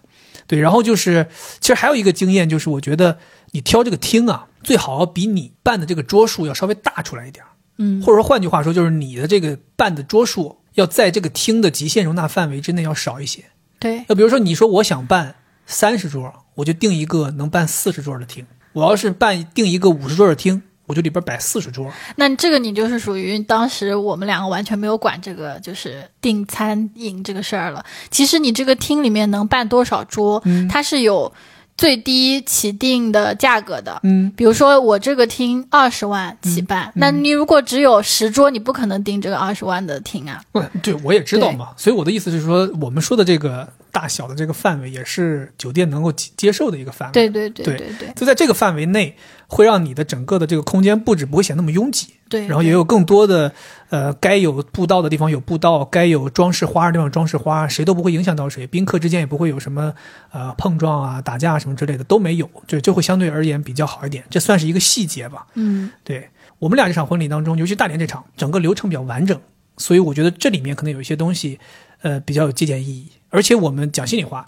就上虞那一场是非常传统、中规中矩的一个常规流程走下来的，但是大连这场其实中间有很多特殊的改动。嗯对，比如说惠子家不在大连呀、那我们接亲要怎么接？作为在南方的城市，要怎么把家不在当地的女方接亲？这也是一个要操作的一个方式。我记得当时有第一个方案，我们是这么想的：说让惠子住在我们亲戚家里，然后我们假装那个是惠子家，然后我们去亲戚家把惠子接到我们家，然后再从我们家去婚礼的现场。后来我觉得这不好，我当时想说这太难看了，对吧？你借别人一个房子住，假装接亲。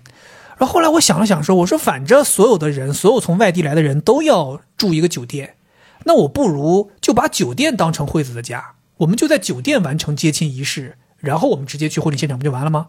哎，后来大家一想说，哎，也不错，对吧？也不错。那么我们最后就决定说，定在君悦住，就所有人都住在君悦，然后我们就在君悦给惠子订了一个最好的房间，呃，就在那个房间里面给她完成接亲什么等等等这些仪式。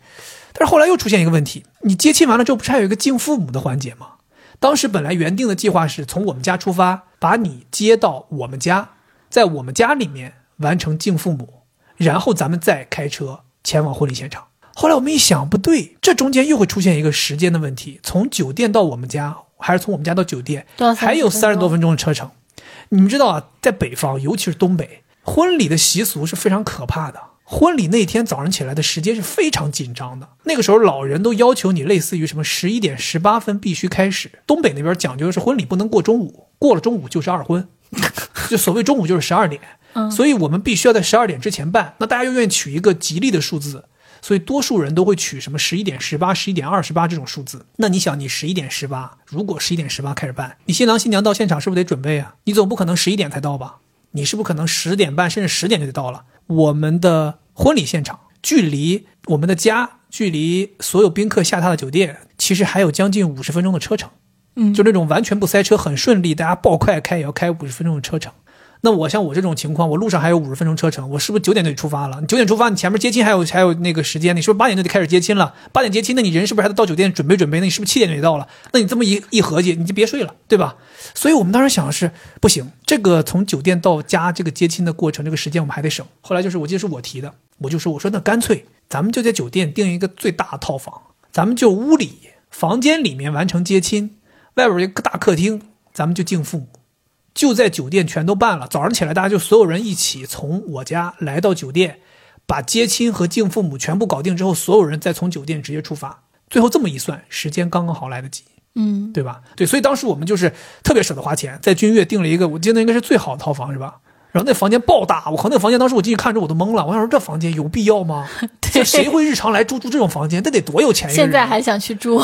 那房间是得六七千块钱住一晚吧？对，太夸张了。我那房间客厅，那房间客厅真的爆，那房间客厅就是所有人都可以站那儿，就是来来参加的宾客都可以站那儿。对，所以我们就是后来就这么决定的。决定了之后，确实执行起来也很好，就是谁都不耽误谁。对，屋里是堵门、接亲、玩游戏，对吧？把你搞定了。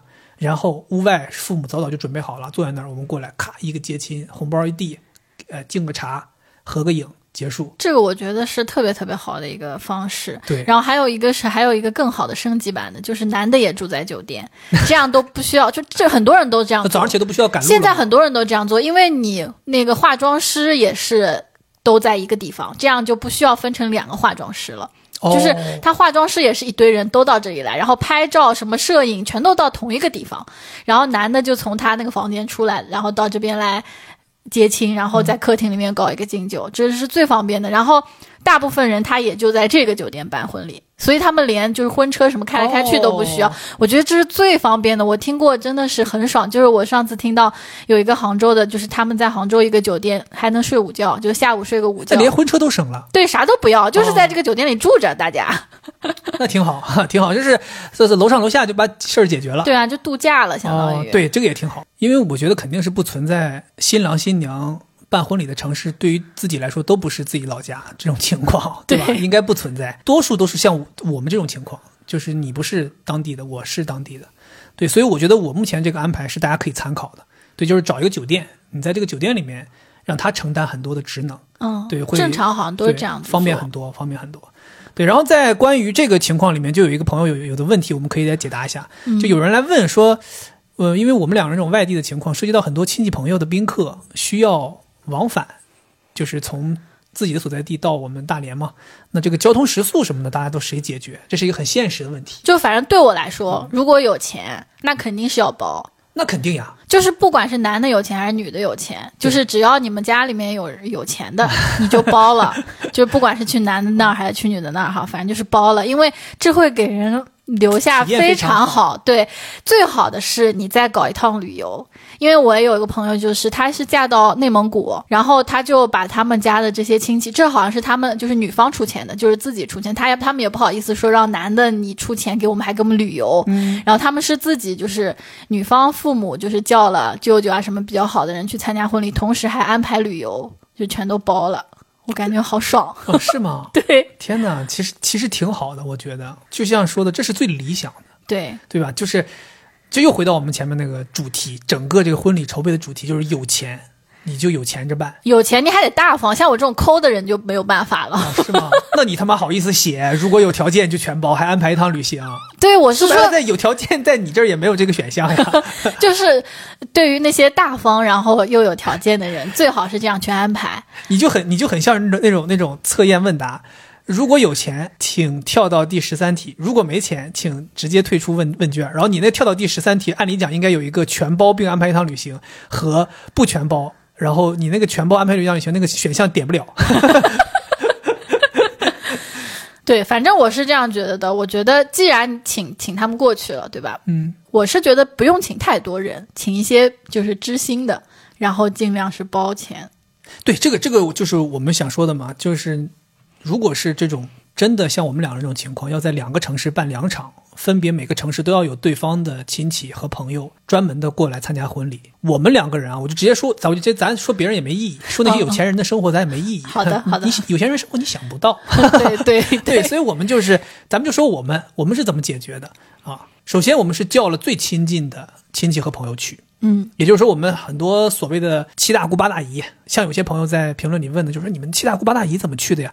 就是七大姑八大姨就没去，就我们只挑了自己认为从小到大最亲近的亲戚，才邀请他们去。对，对，这是首先第一，因为像比如我们大连的大连办，那我们大连那些七大姑八大姨不都可以参加了吗？对啊，对啊，那到上虞办，上虞那些七大姑八大姨不都可以参加了吗？对啊没有必要所有七大姑八大姨都参加两场。对呀、正常婚礼只有一场的呀。，对，所以我们就基于这个原因，我们有资格参加两场的，一定是我们的至亲。挚爱亲朋，得加钱。而且挚爱亲朋还得让他们派代表，因为挚爱亲朋你正常人家肯定都是结婚了，对对对。有孩子，比如正好这个孩子是我弟弟，那他们一来就三个人，一来就三个人，然后我们父母那一代兄弟姐妹又很多，嗯。所以就是肯定得派代表。对，所以我们当时就是挚爱亲朋当中也是派代表的。对，对，然后每家都挑了一些，基本上算是每家派一个代表吧，七七八八的就凑够了，可能这么一个小的十几个人、二十个人的这个团队，还有就是很势利，就是一定要拿得出手的人会去，长得帅的才可以上对，名单。矬的人都不行，容易出去就是耍酒疯啊，说一些乱七八糟的话的人都不能参加。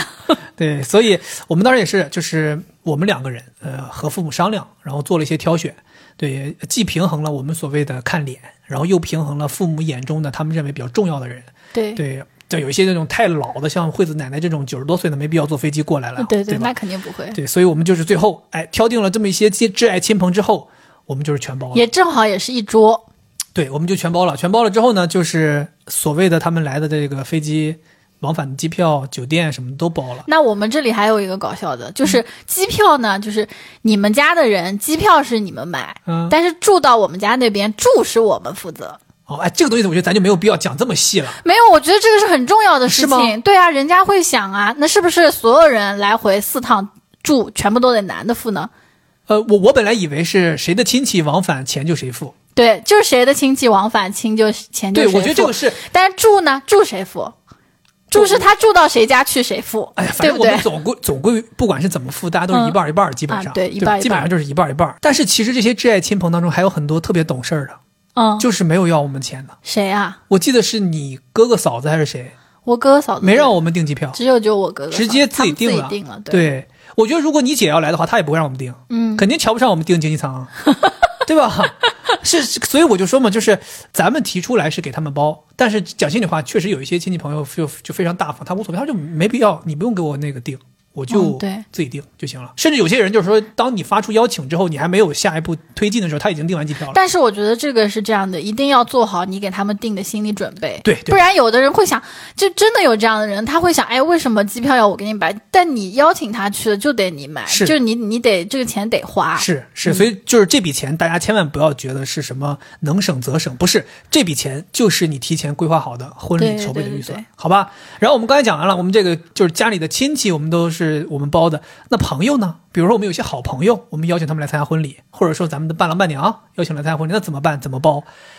还是那句话，伴郎伴娘是我们给的，伴郎伴娘是我们给的，所以就是说，其他的朋友呢，还是那句话，就有钱当然最好，就是给大家都包了。但是我们讲心里话，我们没钱，没钱啊！我们在这里跟大家说声对不起，我们没钱。所以呢，我们选择的方案是，我们给大家承担当地的酒店，对对对但是机票这个事儿呢，我们就没有给大家办。对，这个其实一方面是因为没钱，或者说主要的方面是因为没钱。那另一方面，其实什么原因呢？是因为朋友嘛，基本都是年轻人，对自己定嘛，他们很多时间上咱们没好报协调。对他不像咱们亲戚，真的这些这些长辈，你真的跟他说，你说今天早上起来七点钟，你必须得给我上飞机，家里面组织一下子，谁谁负责，他们都给你老老实实听话了，全都给你按时按点到飞机场落地，你接也好接，对吧？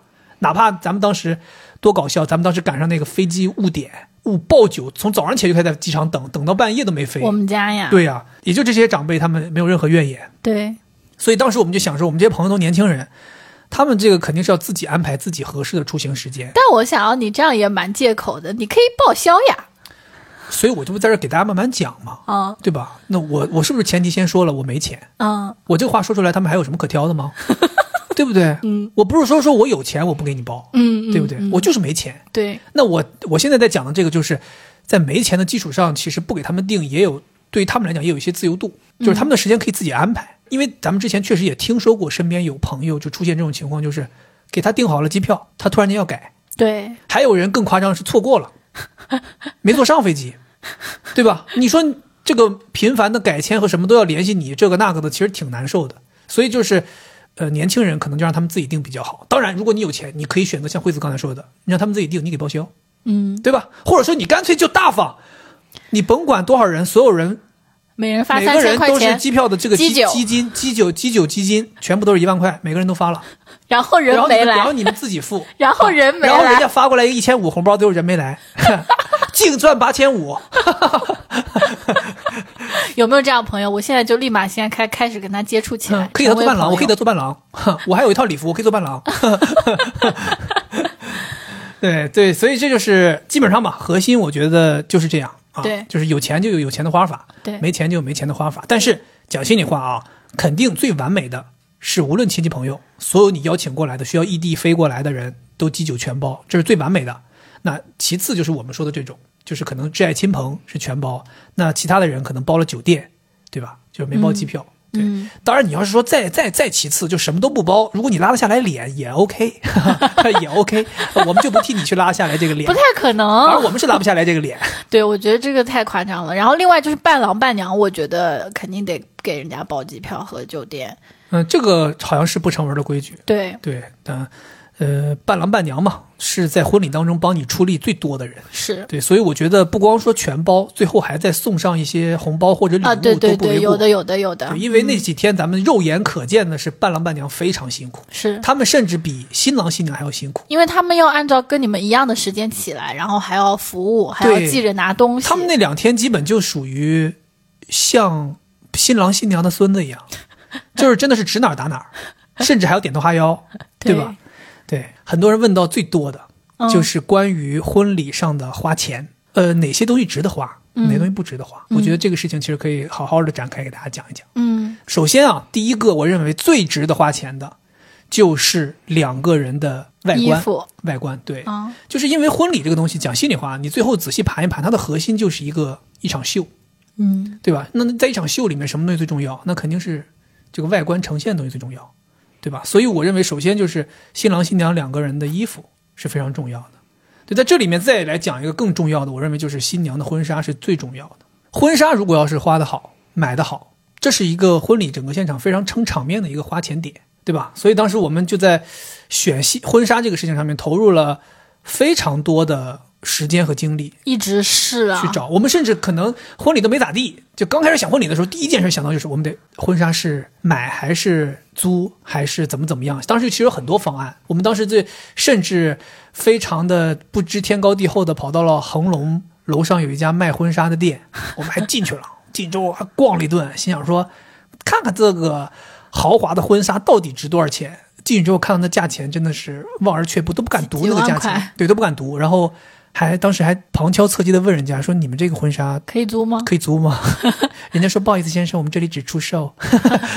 其实我觉得婚纱是一个让我有点颠覆的一个呃领域领域。对，当时我就觉得婚纱好像都差不多，”对但是后来你去看了之后，你发现还是差很远的，对，太差，太差，可以慢慢差太远。慢慢给大家讲这个东西是我们是怎么一步一步体会到的这个事儿。首先，我们一开始刚开始看婚纱的时候，就是在大众点评上看，然后找了很多，对，最开始我记得好像咱们当时第一轮看婚纱，先是去的你家看，对在你家找那种所谓的一些婚纱租赁的小作坊。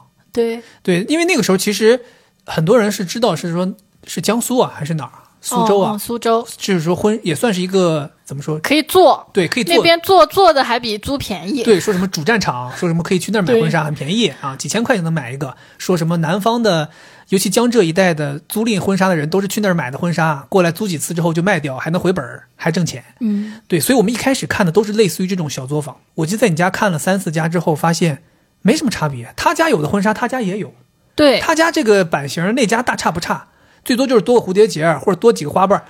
哎呀，我记得当时我的反应特别明显，就是怎么看都觉得不好对，就是怎么看都不好。然后我们那些店吧，全部都是要不在写字楼里边儿，啊。要不就是在这个创意园区，对，要不就是在你自己的这个住宅里面。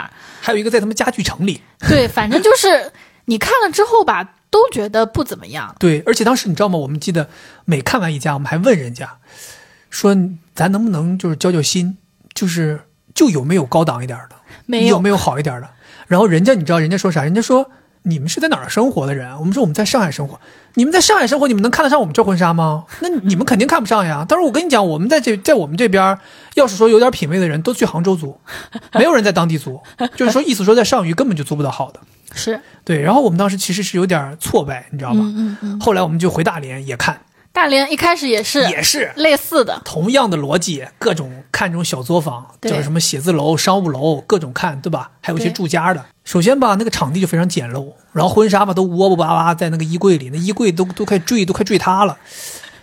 穿了几个，你说好吧，根本谈不上好；但你说差吧，好像也还行。反正就没什么特对点。那个时候你就觉得好像婚纱就是这个样子，你就只能在这些矬子里拔大个了。对对你那时候其实有一点点绝望之余呢，又觉得好像就是这条路走吧。对对，但是我都记不得后来是什么原因，我也忘了，谁给你推荐了那家店？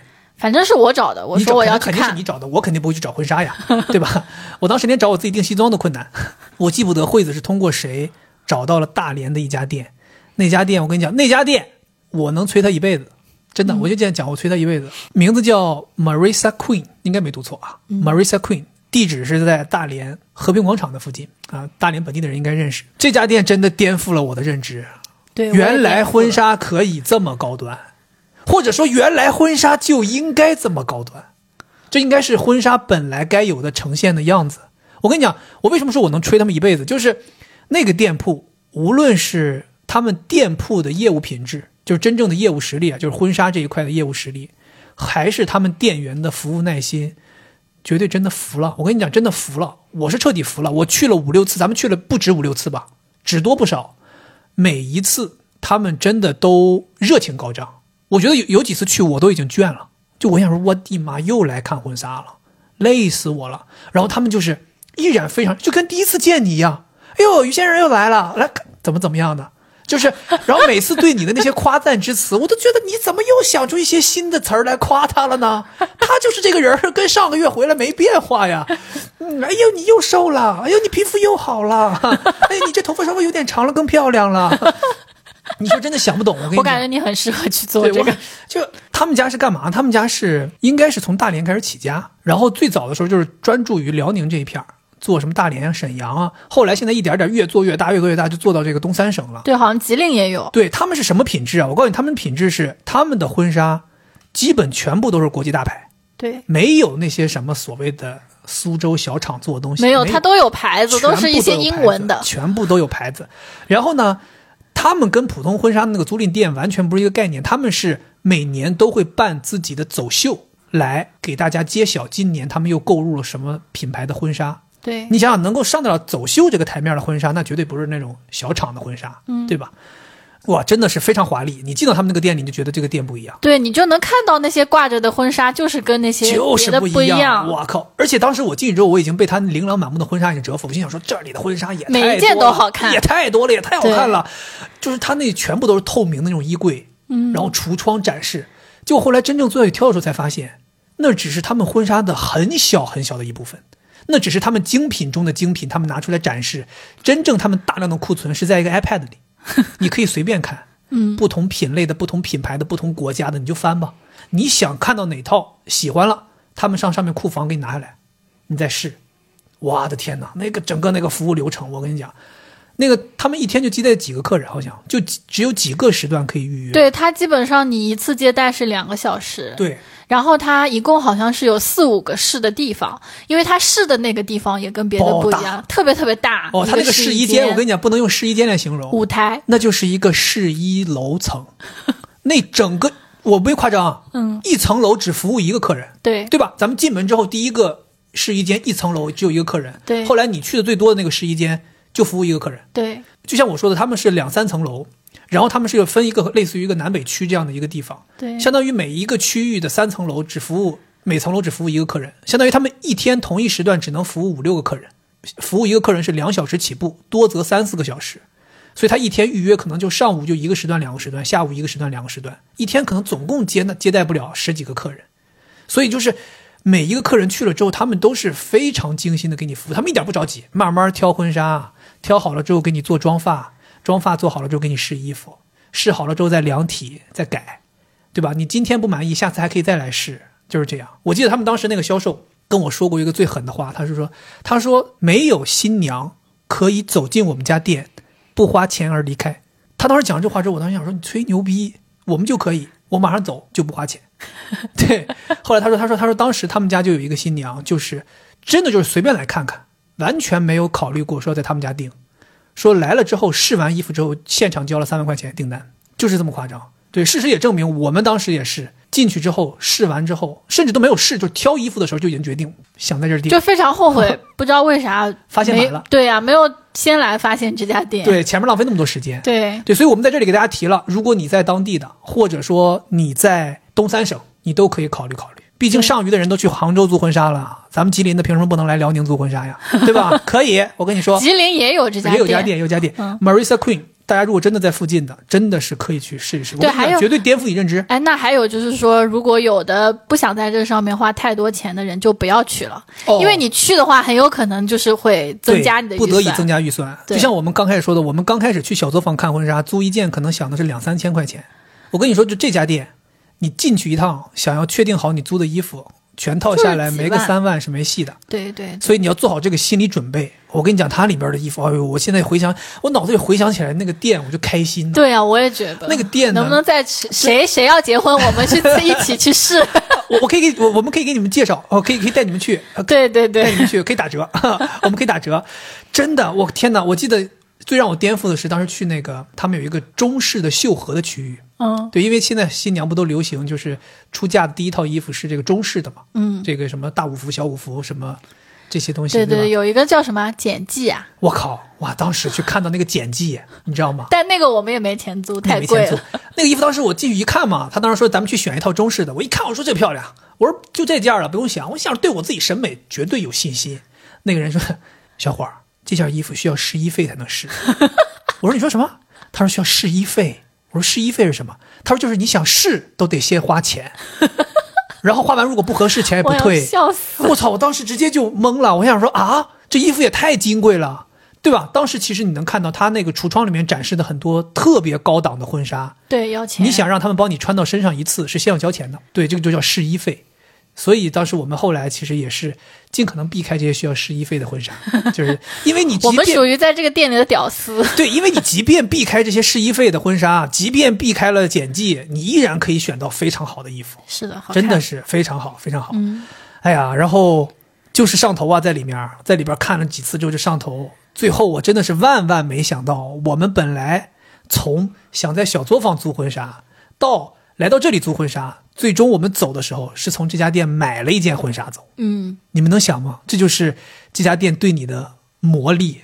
就我们，我真的打死没想到，你知道吗？我之前有听有人说什么结婚买婚纱，我想说这东西一辈子就穿一次，花这个钱烧的吧。结果最后我们自己买了一件。当时是因为觉得买和租差不多价格，而且我买了的话，去上虞还可以用一次，反而更划算，对吧？对对。然后包括后来上虞的宴会厅的那一个大婚纱，也是又是在他家租的。对，其实这可以给大家普及一下，就是说租婚纱这个事儿，它是这样的，基本上呢，店里都会给你一个套餐。对，这个套餐基本上是一个价钱，比如像 Marisa Queen，可能一个套餐是一两万块钱，在这个价格里面，你其实是可以选很多件衣服的。这里面包括一件主纱，新娘的主纱，还可能包括什么迎宾纱，还包括一件呃绣荷中式的，对，然后还有可能包括一个敬酒服，加上这一套租下来，全部加在一起使用一次，可能是一两万块钱的一个价格。那当时我们在想的是，看好了一件婚纱，特别特别满意，特别特别想要。那个服务员告诉我们，这件婚纱他们不光租，还卖。卖是什么原因呢？可能就加一两千块钱就卖。对，卖是什么原因呢？是因为店里面一次都没有租过的婚纱是可以出售的，租过的婚纱他们就不出售了，因为有已经有人穿过了，所以他们没办法出售。但是从来都没有人租过的新婚纱，他们是可以一边往外租着一边卖。如果有人先租了，那以后他就不卖了；如果有人先买了，那就省了，这个婚纱直接出手了。所以当时我看中的那一件鱼尾婚纱，因为我当时是心里头是。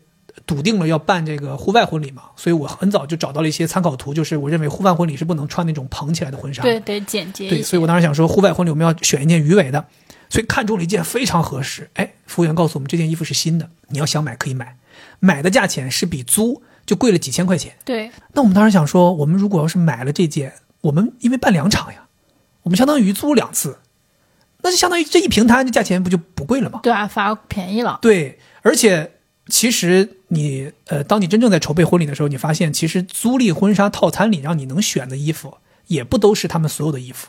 如果你想租好看的，可能还要再额外加钱。对，所以我们当时想说，呃，一衡量啊，我们一是喜欢这个主纱，二是我们其他想加的其他的迎宾纱、这个纱那个纱的，都不在它的免费范围之内，那我们不如就把这个衣服买了，其他的我们再额外花钱租。嗯，所以这么一想，我们觉得这是最划算的一个方法，所以我们就人生中第一次买了一件婚纱，对，对，就买了这件婚纱。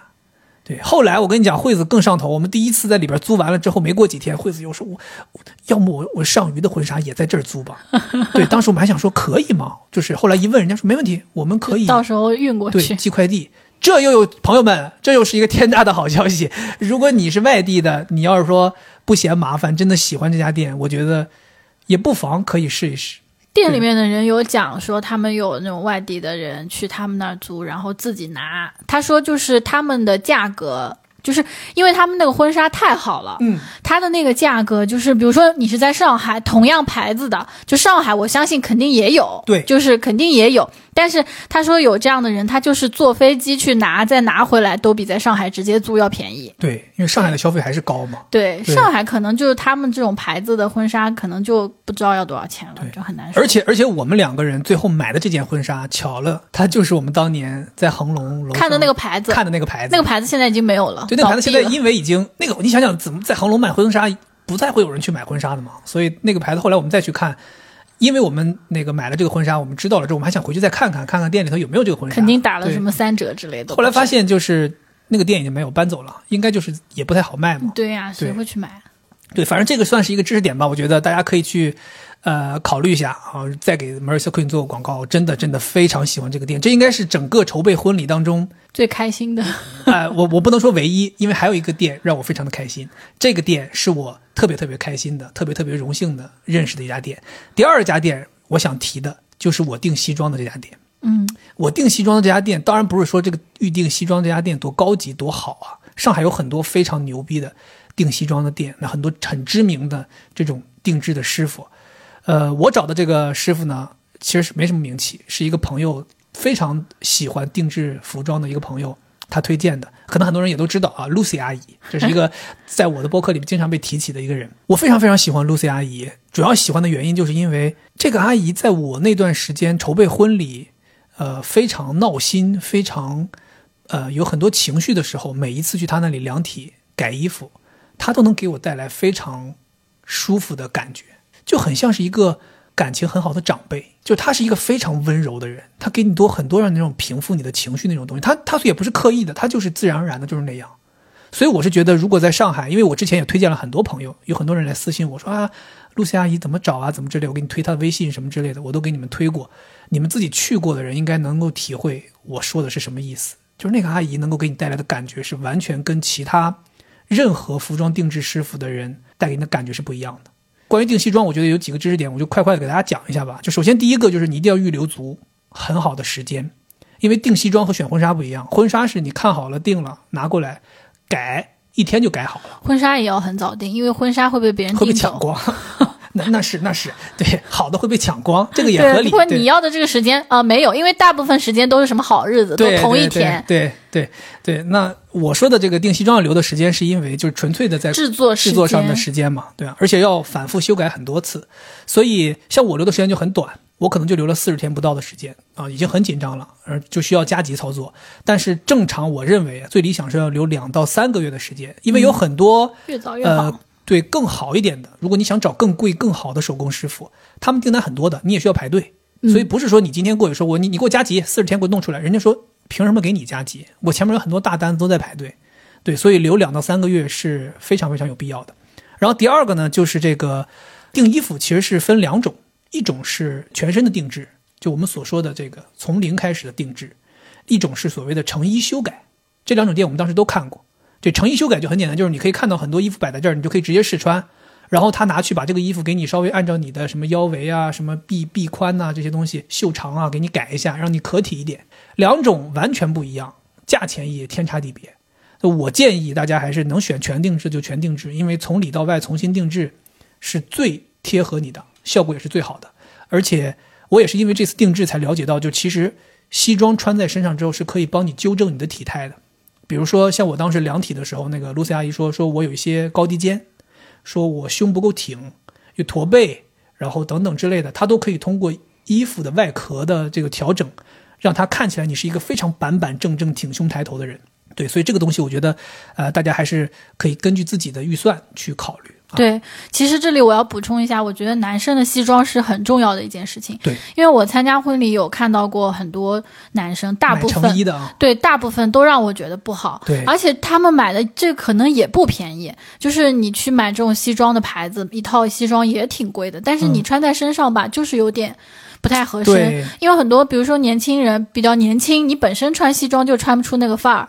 再不合体。对，再不合体就更丑了。而且你又花了那个钱，比如说你去买那种什么 Hugo Boss 啊，什么这种就本身就很贵，然后可能跟你去定制一套的价格也差不多。然后定制的话，我就是看你穿，我觉得真的非常合体，很好看。对对然后至于在定制的时候选什么面料啊，选什么里子呀，选什么这个那个的绸缎什么的，这些东西就风解由人了。我觉得你就看你有多少预算。呃，然后还有一个就是体型，这个也非常重要。对我觉得吧，我是建议啊，如果能很早你就规划好了婚礼，最好在婚礼订衣服之前，你的体型就定好。保持稳定。对，比如说举个例子，比如说像我刚刚说的，你要留两到三个月的时间去订衣服，那可能在两婚礼前两到三个月，你比如说我想减肥，那你可能就在前半年就把肥先减好，然后到这个时候你的体型是定的，然后去订衣服。大家可以，我就是一个典型的例子，我是婚礼前一个月决定开始减肥的，婚礼的时候还是很胖，到现在才瘦下来，所以我婚礼的那套衣服我是永远都不可能穿第二次的。嗯除非改，除非。改，对，除非拿去大改，而且得大改，得极度大改。因为我婚礼穿那套衣服的时候，我差不多是一百三十五到一百四十斤的样子，但是我现在是一百二十斤，那这个差距就肯定是要大改了。对，不过这个也是一个怎么说，有个知识点，就是如果你的身材真的会变动，可以瘦，在订衣服期间是可以瘦的，因为瘦是好好好改的，衣服改小是容易，对，但是如果你胖胖的很厉害，改大是没戏的。对，所以不断在订衣服的时候，阿姨也会提醒我说：“哎呦，小伙子，你这个身材还会变吗？”我说：“可能还会再瘦啊。”她说：“那瘦不怕，瘦不怕啊，别担心，只要别胖就行，千万别再胖了，哈 千万别再胖了。”对，呃，还有一个是什么呢？就是有些人可能会想说，我订西装这么贵，我是不是要订一套兼具日常也能穿的？没有我们我们当时其实也也有想过，冒出过这个想法，但事实啊，我告诉大家就是，你根本就不用想这个事儿，因为婚礼这个东西啊，你是要在舞台上的，你是全场的焦点。你想想，如果新娘特别的华丽，但你新郎穿了一套日常的西装，感觉像是来跑腿的。就很奇怪，就很奇怪，就两个人不搭。所以这个时候呢，你一定要华丽一点才可以。所以你就不要想着说我这个，哎，婚礼的这个西装定一个日常能兼具的，我到时候上下班也能穿什么的。你别想，上下班要穿的西装另去订，婚礼这一套你就做好了，我就只穿一次的打算，要订一套礼服。这个钱是有必要浪费的，这个钱和租婚纱花的钱是一样的，你一辈子都是一次，对，就是一次。这个我很同意，我觉得这个衣服还是很重要的，就是下面看的人，他还是能看出来的，对。你这个东西是好还是差。对，对，所以你这个衣服就是，呃，你到时候去订的时候，你就说我要订一套礼服，订一套有绸缎的、有缎的礼服对。就可以了。但订的话，你也可以选档次嘛，你可以定好贵的，也可以定普普通通的，但是根据你的身材去定，这个是很重要的。对我，觉得成衣真的是不能买。成衣真的是不行，因为因为你爸本来就开始要买成衣嘛，对就带他去试过，明显就不行。对我爸后来都是定的西装，对，嗯、反正就是你想衣服定好了，我觉得还有一个提醒大家就是鞋子你也别拉垮，因为有些人觉得说、哦、好像有衣服这都差不多定 OK 了，我鞋子随便买一皮鞋就行了，但其实有的时候就会产生一些问题，这个也要做好心理鞋子准备。真的很贵鞋子很贵，你要买真正的这个英伦的这种呃配好西装的鞋子，第一是国内其实挺难买的，像在上海都很难买，就可能能买到就几个牌子，是不是也有定制的鞋子？也有定制，对，也有定制，但是定制的话时间也很长，所以如果你要是想说定制鞋子，你也要留出非常充足的时间。那如果不想定制，要买成品的鞋子的话，做好心理准备，有的鞋子甚至值半套西装的这个价钱。嗯，对，真的五六千块钱、上万块钱一双皮鞋，一点都不夸张。对，所以我觉得，呃，还是那句话，就是在新郎新娘的衣服上面，大家一定要舍得花钱。对对，这个钱，如果你觉得它有点浪费，你也狠下心来，它就是浪费了。浪费是为了呈现的效果。对对，你们两个人才是整个婚礼的最核心东西，不在你们身上浪费钱了，在谁身上浪费钱？难道给伴郎伴娘买一套两万块钱的西装吗？对吧？啊，嗯，对。然后我觉得还有一个需要花钱的点，就是现场布置的鲜花。嗯刚才咱们讲到场地嘛，嗯，对吧？？场地其实我们已经给大家讲了，就是说你要怎么去找，然后找什么样的场地是要舍得花钱的，层高啊、大小呀，没有这种立柱啊，对。但是同样在场地布置上，哎呀，有一个需要值得注重的就是鲜花。呃，场地布置你会发现，其实大家都有雷同，就是很多策划公司不是你抄我，就是我抄你。对，或者甚至大家都在抄一些国际上面非常反响很好的案例，比如说什么什么公子的婚礼，呃，什么什么首富儿子的婚礼，这种现场大家都拿来说，哎，我能不能给我弄一个平民版？对，然后策划公司都能给你搞，对吧？对，其实没什么大差，但你会发现，哎，为什么我搞出来之后，最后这个呈现效果差这么多呢？嗯其实你要明白，人家不光是一个设计图就结束的，不是那些设计图可能一摆，你也有这个，你也有那个，你也有这吊顶，你也有这背景，你就能实现的，不是真正的差异是在于人家里面用了多少货真价实的真的鲜花对我之前那个同事，山东的，啊，他办婚礼的时候就光花儿买了五万块。这就是我们。上一期说买啊房子那个买房那个提醒我们房价要涨，人家直接全款买房的那个搞房地产大小姐，对。对吧？人家光鲜花就花五万块钱，对，对，就像之前是谁有一个明星的婚礼，全场野兽派赞助，嗯，这就是差别。鲜花的运用比例多少，是决定你整场婚礼质感的一个非常决定性的因。素。对然后就是还有一个知识点，就是其实叶子，嗯就是你在现现场的那个搭配鲜花的那个叶子，嗯，是比花更重要，需要用真的的。是吗？因为现在的技术就是做花儿，真花对假花已经可以做到非常好看，哦而且有的时候有一些花你不在那个季节你也没有，是所以你只能用假的。但是那个叶子如果是假的会非常难看，就是因为它没有那种凌乱感。对对对，都是很丑的，就是这轴对称的，或者是那种，所以就是叶子一定要买真的，而且颜色基本没有过度，就那种像绿漆一样。对，所以说叶子一定要买真的，而且叶子他们说叶子可能比花还贵，哦，对，所以叶子还是蛮贵的。包括也有人喜欢不是用花来做主要的装饰，嗯。比如说像上次去参加我那个高中同学的婚礼，他不是做的有点民国风嘛，嗯。全部都是用 KT 板嗯。打印一些场景，像是在一个什么龙凤酒家什么那种感觉的。对，其实那种也挺好看的，但是那种有风险，就是用花儿来做装扮。其实现在的策划公司都已经驾轻就熟了，但是你要做这种主题婚礼的。有风险，他们可能会做不好。然后我这个朋友是因为他自己是设计师，所以很多这个后 背景板都自己画的，哦所以就能保证品质。OK，, 包括那个透视啊什么，因为他还装了什么小卖部啊什么那种很有趣的。前段时间我还看到一个哈利波特的，哦，做的好吗？不好，就是感觉很假。哦然后包括因为你哈利波特，你大家穿的衣服又不是很哈利波特，特别是。呃，新娘她要穿婚纱，你说新郎穿个那个燕尾服什么的，拿根那个魔棒还、哦魔杖还还像点样，就是很有点点奇怪。这霍格沃茨一下子变成霍格沃草。然后还有人就是办那个汉式婚礼，就是中国传统婚礼，哦，对那个我觉得，我跟你讲，你不要提这些了。嗯，我跟你讲，对于主题婚礼，我心凉透了。为什么？我心凉透了。我在这提醒大家，你们如果想办主题婚礼，前提先掂量掂量自己这些朋友能不能配合你这个主题的 dress code。我跟你讲，对于主题婚礼有 dress code 这个事儿，我心凉透。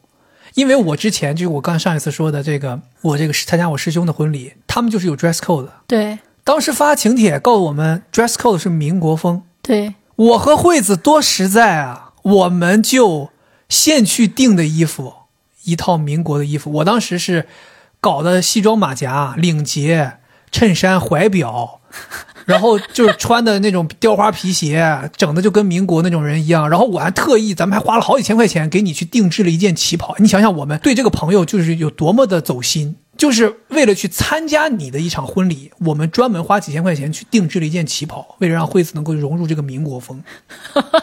结果婚礼当天，除了我们俩，没有一个嘉宾执行了 dress code，他们都穿 T 恤，穿他妈 T 恤大裤衩子。我当时我听见我走入现场之后，反而成为了最奇怪的人。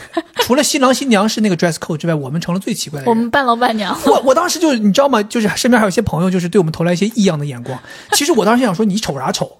我们是好好执行人家请柬上的东西的人，我们有啥可丢人的？你们才丢人，那你们反而最后抱团了还，你知道吗？我记得当时特别清楚，那个师兄也是特别够意思，就是我们在大家不是要轮番的去跟新郎新娘合影嘛？我们去合影的时候，我记得特别清楚，就是。那个师兄和他的老婆还特意跟我们说说谢谢你们，就是明显感觉到就是够意思，也就你们执行了 dress code，虽然有点有点显得有点格格不入，但是我还是要感谢你。我觉得这个还是非常重要的，就是大家尽量不要搞这些事儿。还有就是户外婚礼，大家要有心理准备，就是户外婚礼你想象中很很漂亮的，但是一旦有人坐在下面，你拍出来的照片会非常丑，因为下面坐着的人都是红红绿绿的、五花八门的。对，就像我们当时婚礼外边还有一些误入的。因为是户外嘛，你有的时候很难控制，说有没有一些路过的人想要看一眼，对对对，就很奇怪。当然了，从嘉宾那一侧往我们这边拍，还是基本是好看的，嗯，对，但是不能反过来拍。嗯，然后就那个汉式婚礼，我还是想说那个汉式婚礼，我自己的感觉哈，我对汉式婚礼的感觉，我是觉得非常好，非常棒。嗯，但是也是要有钱。和汉式婚礼很花钱。就是你得完全按照他那个制度来，就是我觉得你如果要办汉式婚礼，你就要有研究，你就得研究透了。你 真的按照 研究？我现在看完风起陇西，我还用研究吗？我去寻许孝和，我这这个各方面的，我这成功，我这思之，我这这这是李岩将军，我这哪个部部部门清啊？啊，我到时候就是你打扮成柳莹的样子，我打扮成李岩的样子。咱们就开始吧。为什么你打扮成李？这俩才是一对儿吗？这俩才是一对儿啊！就我觉得那个汉式婚礼，我自己想象的啊，就如果说你不愿意去研究的，只是想布置成那样，我是觉得有点没必要。画虎类犬是吧？对，我是这个感觉。既然你要走传统，你就得传统。你得是那种资深汉服研究者。对，然后你你包括那个衣服很贵很贵的，它肯定比你去租婚纱、租那个搞西装要贵。嗯，对我是觉得好是好。但是你得是真的，对，所以主题婚礼有风险，对，大家要量力而行，是对，不要说什么，好像说我我看过《哈利波特》一到七部，我就整一个《哈利波特》主题婚礼，你不行，你得是那种资深的那种迷。对，而且就是你得你得愿意花钱，包括你这种主题婚礼属于别人没有办过的，像我们这种鲜花，你那个假花拿到这儿来还可以用，所以对策划来讲，它成本低，它报价也低。你搞个哈利波特，谁之后还有谁用啊？它全都一次性的报废形式的。对，对，行吧，反正就是婚礼现场的布置，大家真得是也得稍微舍得投入一点，对吧？嗯。但是策划方面，其实我觉得，像我们刚才特意强调是鲜花嘛，为什么我没强调说策划这方面？因为策划这方面讲心里话。我不是特别对国内的策划公司有信心。当然，前提如果你找的这个策划公司非常贵，投入非常大，他们确实可能帮你呈现出非常好的效果。但是，我是想说的是，正常人啊，普通人，咱们找的就是市场正常价格的这种策划公司，他们大部分情况都是拿一些方案来给你套。对对，所以与其让他们拿方案来给你套，我觉得倒不如你自己找方案给他们套。对，这个事情是你安排给我做的，然后我就自己上 Instagram 上面去找，然后当时不就找到了几张图，我觉得挺好嘛。后来我就全都发给咱们策划，我说你就照着这个，给我一模一样的做。你只是一个以我的一个来源，你被安排了，我还有其他的朋友，我也安排他们去。但最后咱们执行的那个好像是我选的那张照片，是吧？嗯，有可能吧。对，反正因为我觉我觉得这个也可以分享，就是因为我自己本人不是一个审美特别好的人，嗯，就包括前期去找策划什么都是我负责，但是到了之后真的要布置场景的这个选择的时候，我是一个是找了你嘛，嗯，让你去找，然后另外我还找了我身边。我觉得他们审美过硬的审美过硬的人，然后让他们去给我找，然后他们也找了一些给我，然后就从中筛选了一下，然后一起发给了。哎呀，恰巧就是我选的那张就是格外的好。哪张呀？我估计也是因为是我的婚礼啊，所以我就是可以决定嘛。我觉得这个好。对，当时我就是找了一个那个背景的那个花束是不对称的嘛，一高一低的嘛。对，其实我觉得这个中间也透露出来一个小的知识点，办婚礼的人可以借鉴。就是如果新郎新娘双方有一方是主要投入在策划当中、主要处理的这个人，嗯，另外一个人看似，比如尤其像咱俩这种新娘非常着急，努力在策划，新郎像没事人一样的美其名曰忙工作，其实天天在玩，那怎么办？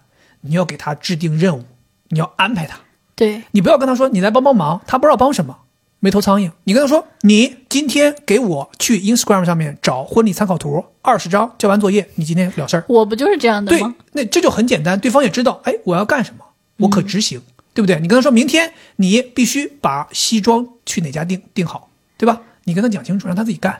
哎，不过我听说的大部分男的都是不管的。不行，听咱们节目的男男男朋友不是男同学、男同志、男听众，咱不咱不做这种人，好不好？咱们就是说帮一把。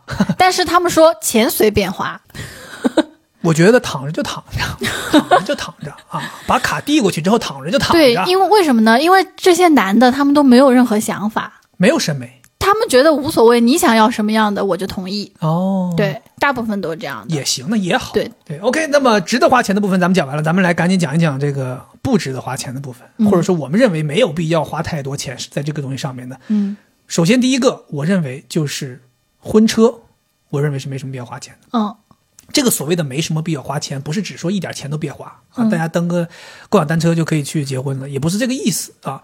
就是我的意思是什么呢？就是你没有必要投入太多精力。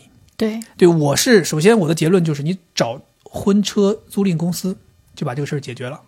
当然，这排除就有一些有钱大佬啊，我们自己家就有车队可以，我们自己你啊你要你要几辆十辆劳斯莱斯，那我们家拿出一半的车就可以做做这个婚车了。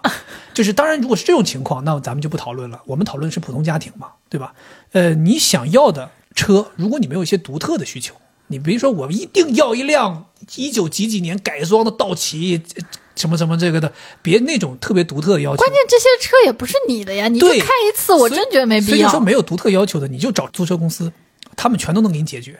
你是要迈巴赫，你是要宾利，你是要劳斯莱斯，你是要清一水的奔驰，你还是要清一清一水的五菱之光，他全都能给你安排。他们肯定都有资源能给你找到，而且你找他们呢，他们就是一步到位，全部都有专人服务，你根本就不需要操心。甚至有的时候就是婚庆公司直接在其中就帮你对接了啊婚车，对对对这个是你连最好的你连对接婚车都不用，对吧？婚车反正我是特嫌弃，我觉得根本就不要，根本就没用。就最好的就是，其实根本就不需要。你婚车有啥用呢？就是如果说你就像我说的，都在酒店里完成，你就没有出酒店这一步。那是这个说法当然是不需要，因为大部分人还是有一个移动的过程嘛。啊可能觉得说，哎呀，有一个婚车整整齐齐。其实大家也不是要什么牌面，对，其实我觉得大家主要要的是整整齐齐这件事儿是。是是，我我为什么说没有必要投入太多精力？就是其实我之前是有经验的，因为我大哥不是之前做过二手车商嘛，他最早自己结婚的时候就大张旗鼓，是找了很多朋友，借了很多奇怪的车，都是朋友自己家私家车。这个有钱人，那个有钱人，这个大哥，那个老大，这个富二代，全都把自己好车开来了。你最后看的是是气派，没错，是气派，又是宾利，又是劳斯莱斯，又是跑车，又这个那个的，法拉利什么都有。但你觉得很乱，所以我当时就想说，为什么要这样呢？关键这车也不是跟你一点的呀，关系没有。我就不理解。对，都是你朋友的，跟你一点关系没有。他们就算来帮你撑场面，最后整的乱七八糟的，像那种就跟个夜店停车场一样，对吧？整的很奇怪。所以呢，当时一开始我大哥就知道我要办婚礼，就过来跟我说说啊，你想要什么车，我都可以帮你借，找朋友。我说哥，趁早，没必要啊，你呀找人来借，这还搭个人情，人情比钱可贵多了。我这个找租车公司，我想花多少钱租什么样的车，我们都是买卖关系，他们就得好好给我服务，我付钱就完了，我不需要搭任何人情。在这方面真的没有必要去有什么执念，除非你自己说我真的是有执念，或者说我家就是有钱。当然，咱们也遇到过有钱大佬，对吧？有钱大佬那种自己结婚车不够就赶紧去买，立刻买车的，对对对咱也遇到过，对吧？咱毕竟不是这种大佬，咱就是简简单单、普普通通一租就解决。其实我跟你讲，你无论是租劳斯莱斯、租宾利、租迈巴赫，千百块钱、几千块钱全都搞定了，整套车队下来都不到一万块钱，又省心，花费又不高。啊，这个可以，我觉得给大家分享。我觉得没有必要花太多精力，花太多的钱。再有一个就是，如果像我们这种有外地的大量的亲戚或者大量的宾客要这个大范围转移的，你自己家你可能有那种很大的车吗？不可能。最好去租一个对你去租，你租考斯特，甚至有的人租大巴车，对，有这这我们之前就是大巴车对呀、考斯特大巴车都可以租，对吧？而且人家不光有车来，还有司机，嗯，对不对？其实有的人说啊，那我想，确实有有遇到过，有的新郎新娘说啊，我想自己开婚车，就是我想开跑车啊，怎么怎么样。也即便是这样，你也可以去租，什么样哦跑车也都能租到。所以你一直在讲的是可以租是吧？那我讲的是什么？哦，我的观点是可以不要，就是说你现在谁家没有车呀，对吧？你如果一开始只只是想承担一个，就是从这儿运到那儿，那就大家都自己开车。哦，当然还有一点就是可能还有人要那个啥，嗯，还有人有喝酒啊？对，有人有人要喝喝酒，那我们那儿现在流行是你得弄个大巴给人家拉回去，因为他们要喝酒，要么给他们开房间在那个酒店睡。哦，那你们这边确实是，呃，又回到了那句话啊，有钱的话想怎么玩就怎么玩吧。啊、然后还有一个这个，我觉得没必要花钱的，刚才提到了，就是这个婚宴的餐饮，不是没必要花钱，不是没必要花钱，是没必要花精力。对，没必要花精力。这个我们完全没有花精力，对，就是交给父母。对他们会去定的。很多婚宴是必须要符合当地的一些餐饮习俗的，这些东西咱们其实根本就不了解。对对，比如说像大连婚宴上面该有哪个菜，不该有哪个菜，哪个菜是必须的，如果没有，哪怕你这桌花再多钱，大家都觉得你这桌是一桌垃圾，反正就很奇怪，这就是一个多少年的一个老传统，对吧？或者是说你们那边，比如说什么。必须要有鱼，必须要有这个那个什么一些海鲜什么的，或者必须要上什么样的酒，这个咱都不知道。我爸就是他特别在意，说我这个酒席要办得好，所以我们就几乎所有的钱都花在吃饭这块儿。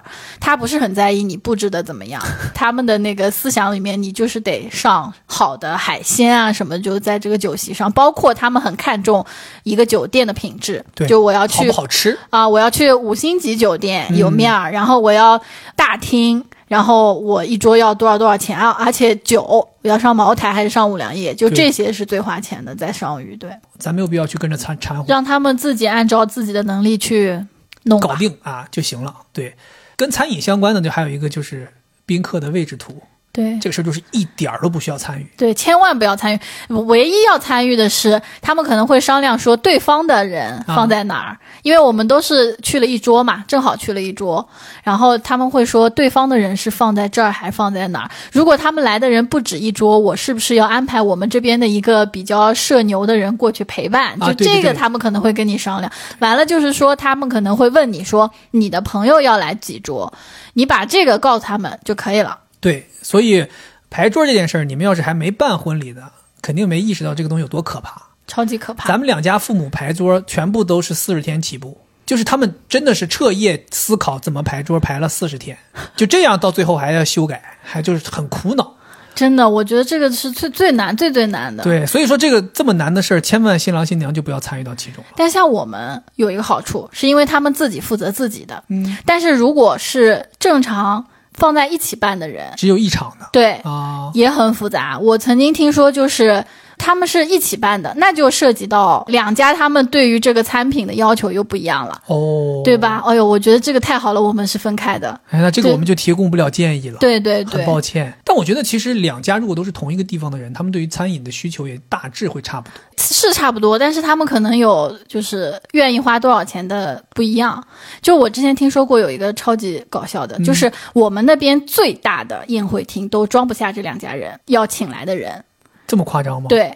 最后是男方那边妥协，就是我们这边有一些人这一场不参加，我后面再给他们补，因为他们觉得就是女方的，我不能说让他们别来。就当时女方那边也很生气，说，嗯,嗯，我们这些人是必须要来的，而且我们是自己花钱，就是我们来多少桌我就花多少桌钱，也不要你们花钱。然后这个男的最后就没办法，就是他的一些战友，就是最好的。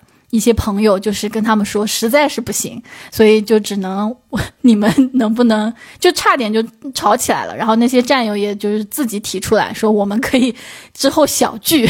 对，这是有钱的烦恼吧？太可怕了，我觉得。天哪，这是得多大？我记得我在你们那儿参加过一百桌的婚礼。对，就是都装下了，装不下。他们就是两家人都装不下。他们就是超过一百桌，对，超过很多肯定。因为我当时去参加你们那个一百桌的婚礼，后面的宴会厅还剩很大地方空，我觉得那地方至少能摆一百二十桌。嗯，我的天哪，看到没有大家？所以我就说嘛，这东西丰俭由人，真的是丰俭由人。对，所以像这种东西，大家就没有必要去。新郎新娘就，我们前面说这些东西，你们能管好，你们就已经很厉害了。对，后面这些就是不应该去操心的事情，就千万别去操心了。然后还有一个。我觉得投入精力要需要衡量的就是买金器这件事情，嗯，我觉得是需要衡量的，需要有策略的啊，不能叫需要衡量，需要有策略的。为什么呢？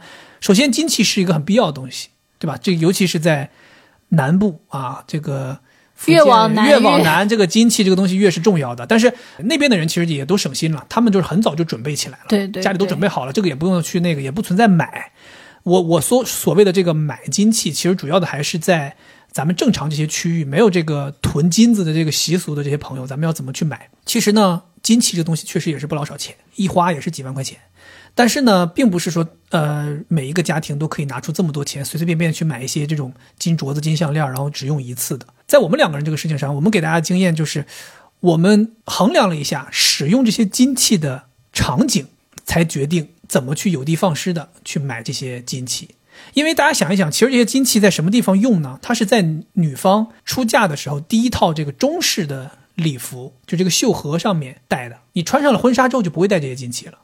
所以呢，原本呢我们是计划就跟一样，就是这什么金几件金几件我都记不得的。对对，五金啊，买个螺丝刀、锤子啥的。他反正当时就是说说这个要买五样啊，耳环、项链、镯子，是这些吧？嗯，是吧？因为耳环是两个。项链是一个，镯子是两个，所以这叫五金，是这个概念吗？但我们当时想说要买这么多件，每一件又都得买挺大的一个金器，因为当时我想的是，你这种金器，你小里小气买个细镯子，你跟那个你知道那个中式的那种绣盒，不是满绣就是什么大五福，反正就像丫鬟戴的，对，如果太小的就是丫鬟戴。金金线在上面绣的已经非常浮夸了，如果你戴的这些配饰没有那么浮夸，是根本没有人注意到的，这钱等于白花了。甚至在摄影师拍照的时候都拍不到你的东西，因为它太你这个镯子太细，耳环太小，没意义。那我们想说，如果要买的特别大、特别扎眼，又太贵，对吧？又太贵，又不划算。所以当时我们想说，那怎么办呢？后来我想了一个方法，就是什么呢？我们发现啊，你这个袖盒胸口这个位置啊，我们当时订的那套衣服啊，上面全是金线绣的龙和凤。如果在这个位置你再戴一个项链，或者有的人愿意戴一个什么金锁，其实是看不到的。讲心里话，是很难看到的。因为那个满绣的金龙凤太扎眼了，你再戴一个项链，这个项链即便再浮夸也看不到，所以当时我们就决定，我们这个项链不买了，我们把预算腾到没有东西遮挡的耳环和手镯上。对，因为大部分的这个中式的袖盒啊，呃，这叫什么龙凤褂是吧？它的袖子都是比较短的，所以你的小臂的前前半部分是全部都能露出来的。所以那个位置其实是可以一个很好的给你手镯的一个展示部分。所以最后我们两个人决定，就是我们把所有的钱全部集中花在买一副非常耀眼的耳环和一个非常粗的、很浮夸的镯子上。两个啊，买了两个镯子吗？啊，我都忘了，我买了两，买了一个。对，反正就是我们是最后做的是这样的一个决定：你买的这个金器啊，一定要浮夸一点。对对，然后就是要避开你这个衣服遮挡的地方。啊，为什么我们挑了耳环和镯子？就是这两个地方是完全没有任何东西来跟你抢镜头的，所以你买的稍微大一点、浮夸一点，你就可以戴在手上。而且我们还这个挺有意思的就是，我们那个耳环，惠子有的时候现在日常还经常戴。嗯，对，因为其实还挺好，这个挺好搭配的。我们当时买的那个是个凤凤龙凤，是个还挺大的一个龙凤的耳环。对，反正这也算是一个，呃，我觉得算是一个小的窍门吧，就是你怎么去把钱花在刀刃上，对吧？嗯，然后。接亲的时候穿的这套衣服，一切的搭配，你来参加婚礼的宾客，有百分之八十的人是看不到的。对，他们只能通过将来的照片才能看到，只有非常亲亲近的挚爱亲朋才能够参与到接亲这个环节。所以你的这些所谓的金器、这些贵气的搭配，大部分情况都是为了拍照。如果是为了拍照，其实化妆师那里都有很多可以以假乱真的这些东西，来帮你拍照撑场面。什么？金锁什么发簪是吧？什么这个金步摇，什么这个 呃这个皇冠，什么都有。对对，什么都有。所以如果你就只想出片你就只想面子上过得去，你其实大可以让化妆师帮你准备一些。嗯，对他们那些东西质量其实也都挺好的，做工也都挺精致的，对吧？这就是一些简单的旁门左道啊，可以让你花小钱办大事儿，好吧？哎。然后在这里又回答一个大家的问题了，有人关心我们两个人婚戒买的是什么？我觉得这个也很现实啊。对，因为婚戒其实挺重要的。是，呃，其实我们两个人在婚戒上面还花了不少钱，还是回到我们之前前面那个原则，就是我们在我们两个人身上是比较舍得花钱的，因为这些东西真正是花到我们两个人身上嘛。对，其实对于婚戒，我在我们两个人决定要办婚礼前好几年，我就心有所属啊。当时我记得是我们两个人第一次逛尚美巴黎这个牌子，当时是应该是要去给你买那个哦项链对对对对对，买你现在戴这个一个 X。这是什么系列我都不知道，我忘了。反正是一个什么项链。当时我们去买这个项链的时候，在那儿逛，他在那儿试，我就被橱窗里的一枚闪闪发光的镶钻的戒指吸引到了。哎呀，我当时觉得这个戒指太漂亮了。那个戒指是一个，呃，底下是一个素圈，对吧？但是上面是一个镶满钻的蝴蝶结，就这个差。对，跟你这个脖子上的这个很像，只是你这个是贝壳，它那个是镶满钻的。我想说这个戒指太好看了，我想说我到时候等到我们结婚，我就要给你买一个这样的戒指。嗯，然后当时你特别不高兴，你说你糊弄谁呢？啊？你说这全都是碎钻，这能拿来当钻戒吗？我当时都给打懵了，我说我没有拿拿来当钻戒呀，我就想拿来当我们结婚的婚戒对戒可以吧？钻戒我再给你买嘛。然后你说这可不行，这不能拿来当对戒，对戒两个人必须是同一个款式的那种，就是得是配套的对配套的，说的那种商家都有生产专门的对戒是什么？我说咱有必要走非走这个流程吗？我说这个东西对戒对戒，所谓就是两个人结婚的时候，一人有一只戒指而已嘛。我们可不可以跳出这个框架？我们买一个女的戴着也显得好看，男的戴着也显得好看，就各买各自戴着好看的东西不就行了吗？我们最大不了最多就是都在一个品牌里选呗。那你这个可以单独买啊，你对戒还要是要买对戒啊。你还你还你是想敲死我呀？啊，你当时是想敲死我？对，所以我当时就想说，我结婚对戒我就已经想好了，我就要给他买这个戒指。那至于我要买什么戒指，我可以到时候根据他这个戒指再配一个。对，后来我们最终最终，呃，过了好多年执行这个婚礼的时候，也就执行了我们去买的这个尚美的这个戒指。然后至于我的戒指呢，也就在尚美同时选了，选了他们最经典的那个叫什么？是个桥是吗？嗯还是什么连接的一个东西？就像是你戒指断了，然后拿个东西把它连上了那种。是对，也是一个经典的款式。其实我就是随便选的，就是在尚美的众多戒指里面，我就只能看上这个。那我觉得这样的话，你不买也可以啊，哈哈哈，给我省点钱。哎，把这个钱要加到钻戒上，又能再打一圈儿。对呀、啊你早说呀你早说呀，对吧？你早说我就去那个找买个什么铁铁圈戴上，那易拉罐掰下来抠一下子戴上就行了呀。对呀、其实这个真的不是很有必要。现在想起来觉得没有必要了，是吧？啊啊！对我们两个人的这个呃对接就是这样买的，我觉得这个也是可以给大家一个参考吧，就是没有必要真的非要走那个形式，一定要买一个所谓的对接。对，而且我就是特别不希望大家去追求一些品牌，虽然尚美巴黎也挺也挺算是品牌的，嗯但是我觉得倒不是很鼓励大家去追求这种品牌。比如说像那什么卡地亚的那个戒指呀，什么就你随便走在路上，你跟他就是对对接了，哦，对吧？就大家都是这个对接，都一样呃。对，其实我觉得这倒不是说追求品牌了，我觉得就是大家别买那种特别特别多人买的款式。是，我觉得这个，呃，当然有些人可能觉得，哎，我就是要那个，嗯，对？吧？那你相相当于我我们也买过宝格丽的那个戒指嘛，对吧？那就是有的人可能觉得我就要那个，你要嗯就要也没问题。我之前有听听过我那个朋友，他嗯结婚买，他是找独立设计师做的，然后它是一个木镶金，就是嗯木圈儿，然后上面镶了金子，我觉得超级好看，而且就是你绝对没有装的。对，所以就是说嘛，大家，呃，我们只是提供一些思路啊，大家可以去想怎么执行。那你要就是喜欢那种热门款式也没问题啊。你要是说像我们这样说，为了女生的这枚戒指足够独特，我们单独为她挑一个不一样的，然后男的就随便配一个就行了，这个也是一种思路，对吧？很多人也挺关心的，说我们在这个婚礼筹备期间最难的部分是什么？嗯，就是所谓的难，我们在刚才聊这么多，大家其实也能听出来，最难的就是钱。而且我觉得最可怕的就是你你会去思考嗯这个钱到底为什么要花。你说花的值不值？然后你最后关键最可怕的是，你最后的结论是不值，但是必须得花。最核心的矛盾就在于你想花，而且你想花对方的钱，但是对方又觉得没必要，哦这个是最可怕的地方。哦，你这个说确实有道理。对，所以这个我也觉得是特别感谢我们父母的地方。首先，他们都互相承担了。就比如说我爸妈也是觉得，就是我们家那边办婚礼就全部我们自己承担。嗯，那你爸妈也是，因为我觉得我要求还是比较高的，就男方婚礼办起来确实比较花费。嗯，那比如说我们选婚纱，你爸妈也没有提任何说这个贵啊什么，因为毕竟那肯定是大连最好的了，我觉得。嗯，对，就是大家都很大方，然后就是满足你的需求，我觉得这个是最好的。就是男方也觉得你想花多少钱就花，然后女方也觉得我们也来承担，这个我觉得就是不太会出现矛盾了。哦，这个是一定就就如果大家能这样的话，就很很少会有矛盾。嗯，确实对。然后其实我还想在这里作为以这个男性的身份提醒一下各位听众，就是最难的部分，我们要协调的其实不是两个家庭的需求，其实我们在协调的是三个家庭的需求：女方的父母、男方的父母和新郎新娘这三个家庭的需求。我认为在这其中啊，呃，角色最难的其实就是新郎这个角色。我讲心里话，太难了，这个我承认这。太难了。为什么呢？是因为你看啊，新娘是可以随意提需求的，她的需求是一定要被重视的，因为他可以随手给你个大嘴巴子。但我是不是需求还不算特别多？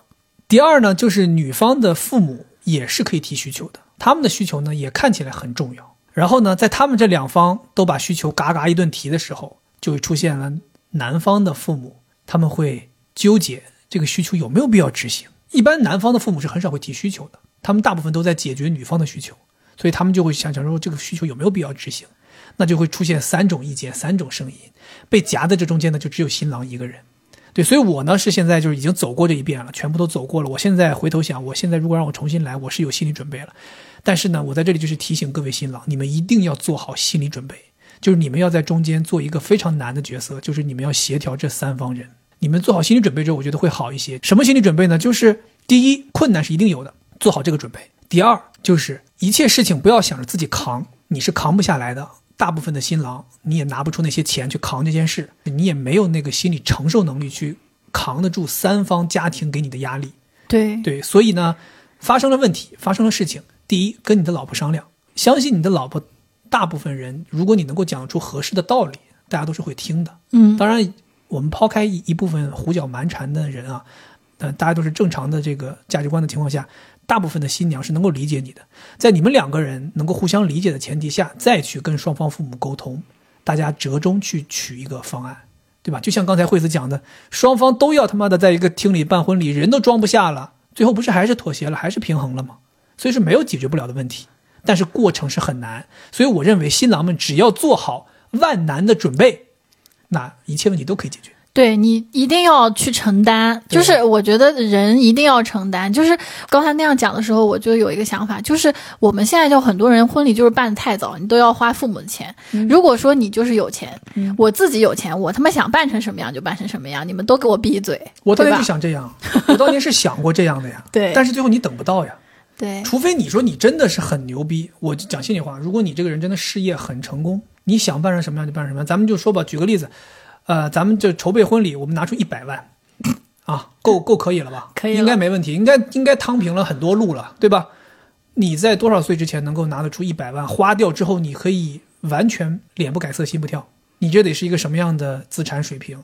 你多少岁能拿拿得出去花这一百万，大气儿都不喘一下？哎，但这个时候就是，如果你的老婆提出了呃要求，嗯那你就只需要去考虑我想不想花，就不需要去考虑我要不要说服我的父母去花这个钱了，对啊对吧？这个真的是一个，不过你这个也就是真的太理想了。作为一个年轻的小伙子，可以在年纪轻轻就拿出非常高昂的费用去办婚礼，你想想，你婚礼又不是说两个人结婚就一个婚礼啊，那他要是有钱买房是不是得他出，买车是不是得他出，是还有好多要花钱的地儿呢。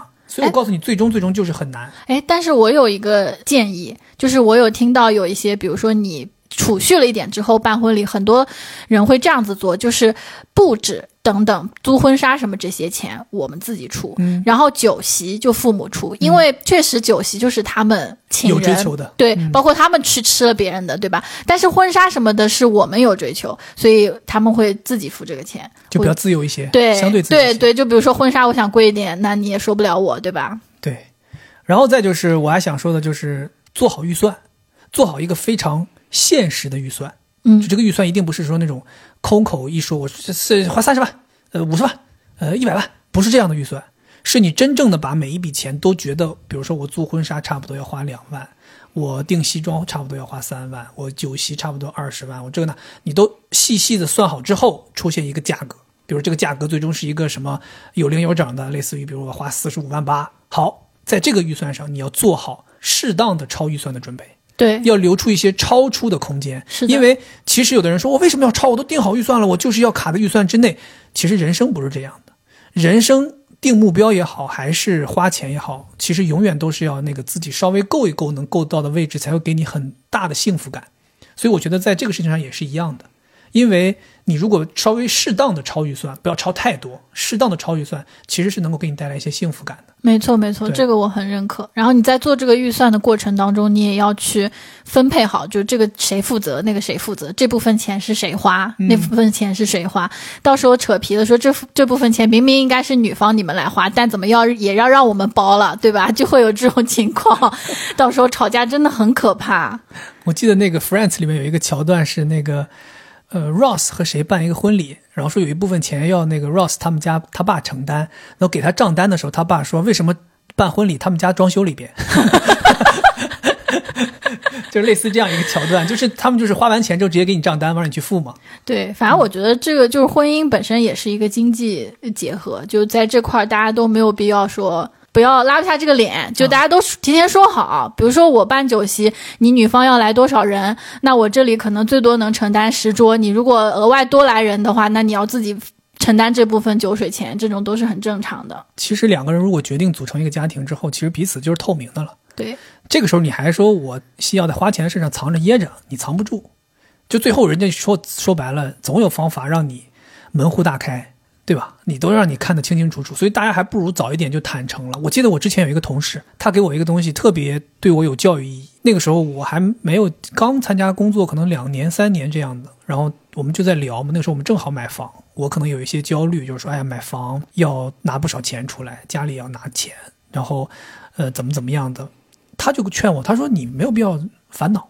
我说为什么？我说这东西还不烦恼。他说你不用烦恼。他说你就有多少钱，就拿出来，你就告诉你老婆，你就是这些钱，你想干什么你就干什么，就是这些钱，这是我们家里所有的钱了。他说我当年跟我老婆结婚，我们全家就能拿出五十万，买房、买车、办婚礼、生孩子，就这五十万。我当时就把五十万取出来，存在一个卡里，直接给我老婆。我告诉她，这五十万现在就给你，你想怎么花你就怎么花。你今天拿这五十万去买俩包，你就去买俩包。你今天这五十万想要花到你死那天，连棺材都拿这个钱花，你也可以。就这些，我们家里就这些。但你也没说人家是房子可能有好几套。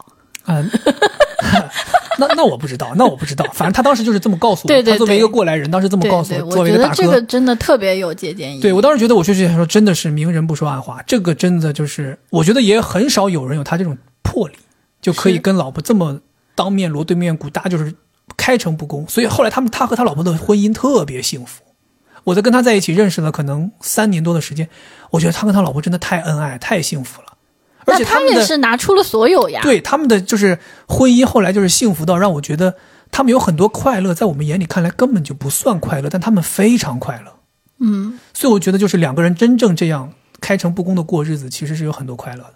嗯，对，所以我觉得我们今天在聊的这个办婚礼也是，办婚礼是人生当中仅次于买房的一个花大钱的地方。嗯，对，当然排除有些人要一啊买几百万的车，那肯定花钱也挺大的。几百万的车的人，可能婚礼也是几百万。啊，那么婚礼时候不差钱。对，哦，就是因为办婚礼买了几百万的车。啊，对对对，婚礼中的一个开销。在我那个 Excel 表特别特别下面有一个小行，就是买了一辆几百万的车。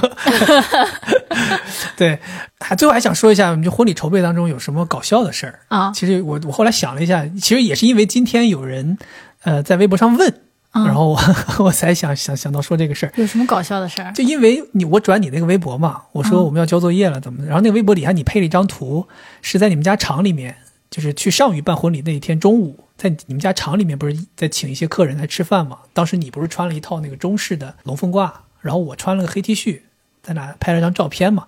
他们就有很多人好奇说为什么新郎穿了个 T 恤？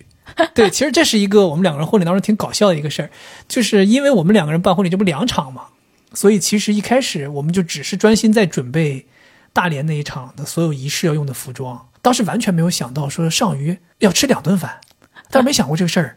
后来突然间想到这个事儿的时候呢，哎，我当时突然间有一天想到，我说，哎呀，上虞的中午还要吃顿饭，那我穿啥衣服呀？我不能中午吃饭的时候就穿着这个仪式的这个礼服，显得这么正式，我也没法吃饭呐，这东西。因为那那天中午其实基本上没有任何仪式，就是吃饭。然后你说你是可以穿那个中式的，也不影响吃饭。我想说那我怎么办？我说那要不我在那个卢索阿姨那儿再多订一个不一样颜色的马甲，然后我就是简单一点，穿一个马甲配衬衫，然后吃个饭，就是稍微正式一点。后来你说好像不用，你说我我帮你问一下我爸，看看我们那边习俗到底是啥，你就问你爸，你爸说啊不用，啥也不用穿，你就那个怎么舒服怎么来，随便穿。对，我当时想说，那你那让我随便穿，那我就穿日常的衣服了，所以我就穿了个 日常的 T 恤，还戴个项链，我就是日常，就是那那天就是随便一穿。对，所以在现场就出现了一个非常搞笑的事情，就是只有一个新娘，大家都不知道新郎是谁。就是就是没有新郎，就现场就是感觉好像就是宾客和新娘。哎，正常你应该穿就是男的中式的衣服，但那个特别丑，你又不乐意穿。对我从来就没有，我也没选过嘛。对呀，所以就是没有，没有之后呢，就现场很搞笑，就会出就是出现为什么那张合影，很多人看上去感觉好像我像是，有的人还说什么是是新娘和她弟弟吗？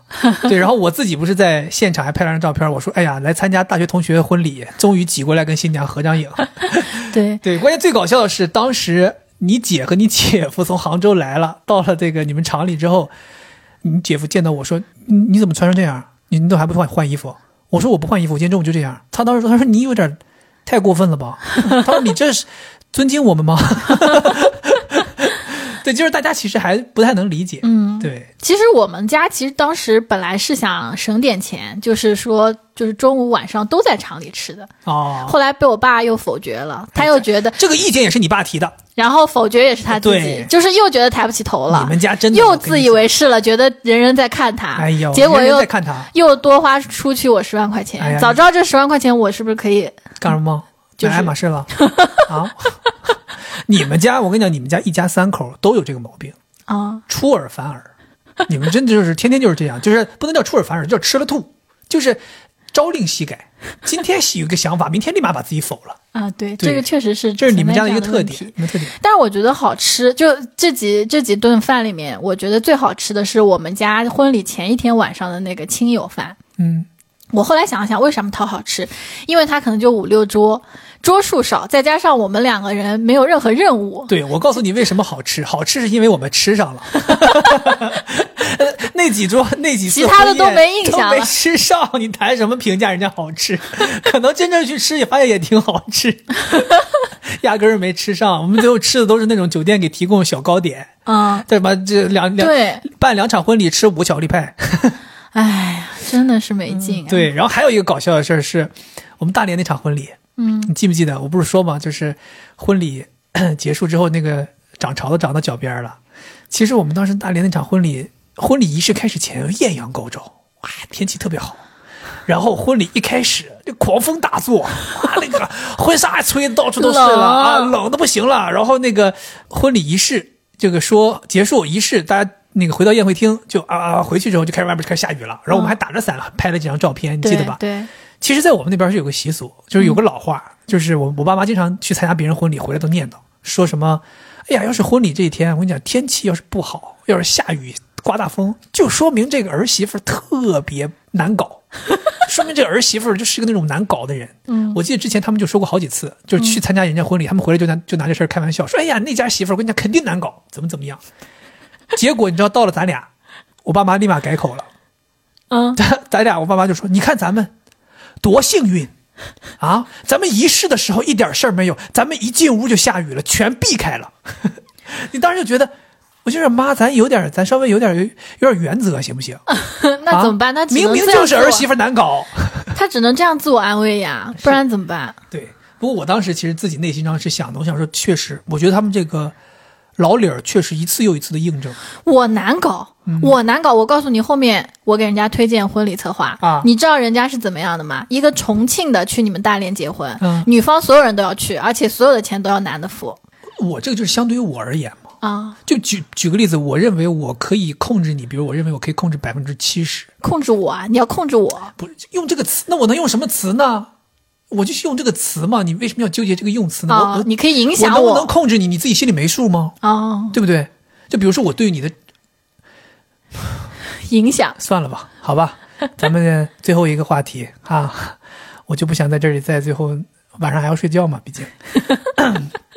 对，然后最后我们还有一点点东西想跟大家分享的，就是我觉得还有一些细节的地方，可能新郎新娘双方都要做好心理准备。是啊，一个心理准备就是我们刚才提到了，就是吃饭你是肯定别想了。嗯，对，因为每一个流程中间的衔接过程，新娘都是要换衣服的。嗯，新娘是非常辛苦的啊。然后这个，呃，换衣服的时间呢，又要化妆，又要补妆，又要改发型，又要换衣服，是根本没有时间吃饭的啊！就是充其量塞个小糕点进嘴里。但这个不用怕，你不饿。对你不饿，你你当时根本没有心情饿，你当时其实满脑子都是事儿，你就是被这个新郎气的肚子都饱了啊，肯定是啊，所以就是呃，就别想着吃饭。那新郎呢，就是到处要打招呼啊，招待客人，所以也没有时间吃饭啊。我其实我觉得都不用担心啊，你大不了婚礼之后去吃个夜宵或者干啥的都可以啊。然后第二个，我觉得大家需要这个做好心理准备的是，像我们这种异地要办两场婚礼这种，呃，贵重东西的运输，你是需要做好心理准备的啊，要找靠谱的人。帮你送，帮你运。这里所谓的，其实主要最重要的就是我们当时其实就是婚纱和西装这些东西，我们是需要有人帮忙带过来带过去的。对，还有一些这种，呃，当时我们家里面让父母那边买的一些东西，他们也需要帮忙带来带去。我当时就是找，呃，亲戚里面我认为最靠谱的同龄人，然后他们也对于托运呐什么东西都都门儿清，对他们帮忙弄。然后再就是这个我也要提醒，就是你找这个靠谱的这个婚纱租赁。他们也会帮你打包打得很好。我们当时在 Marisa Queen 订的这几套婚纱，当时要从大连运到上虞的时候，呃，他们是提前在店里面帮你清洗、熨烫好之后，他们帮你真空压缩到一个非常小的行李箱里面，你只需要家里面人带着行李箱去，他们就给你装好，你就直接拎着行李箱上飞机就行了。对，所以这个也是，呃，找比较靠谱的，在这个专业领域能够帮你解决这个问题的人，你也可以省很多心。然后最后一个就是仪式相关的东西，跟你婚礼。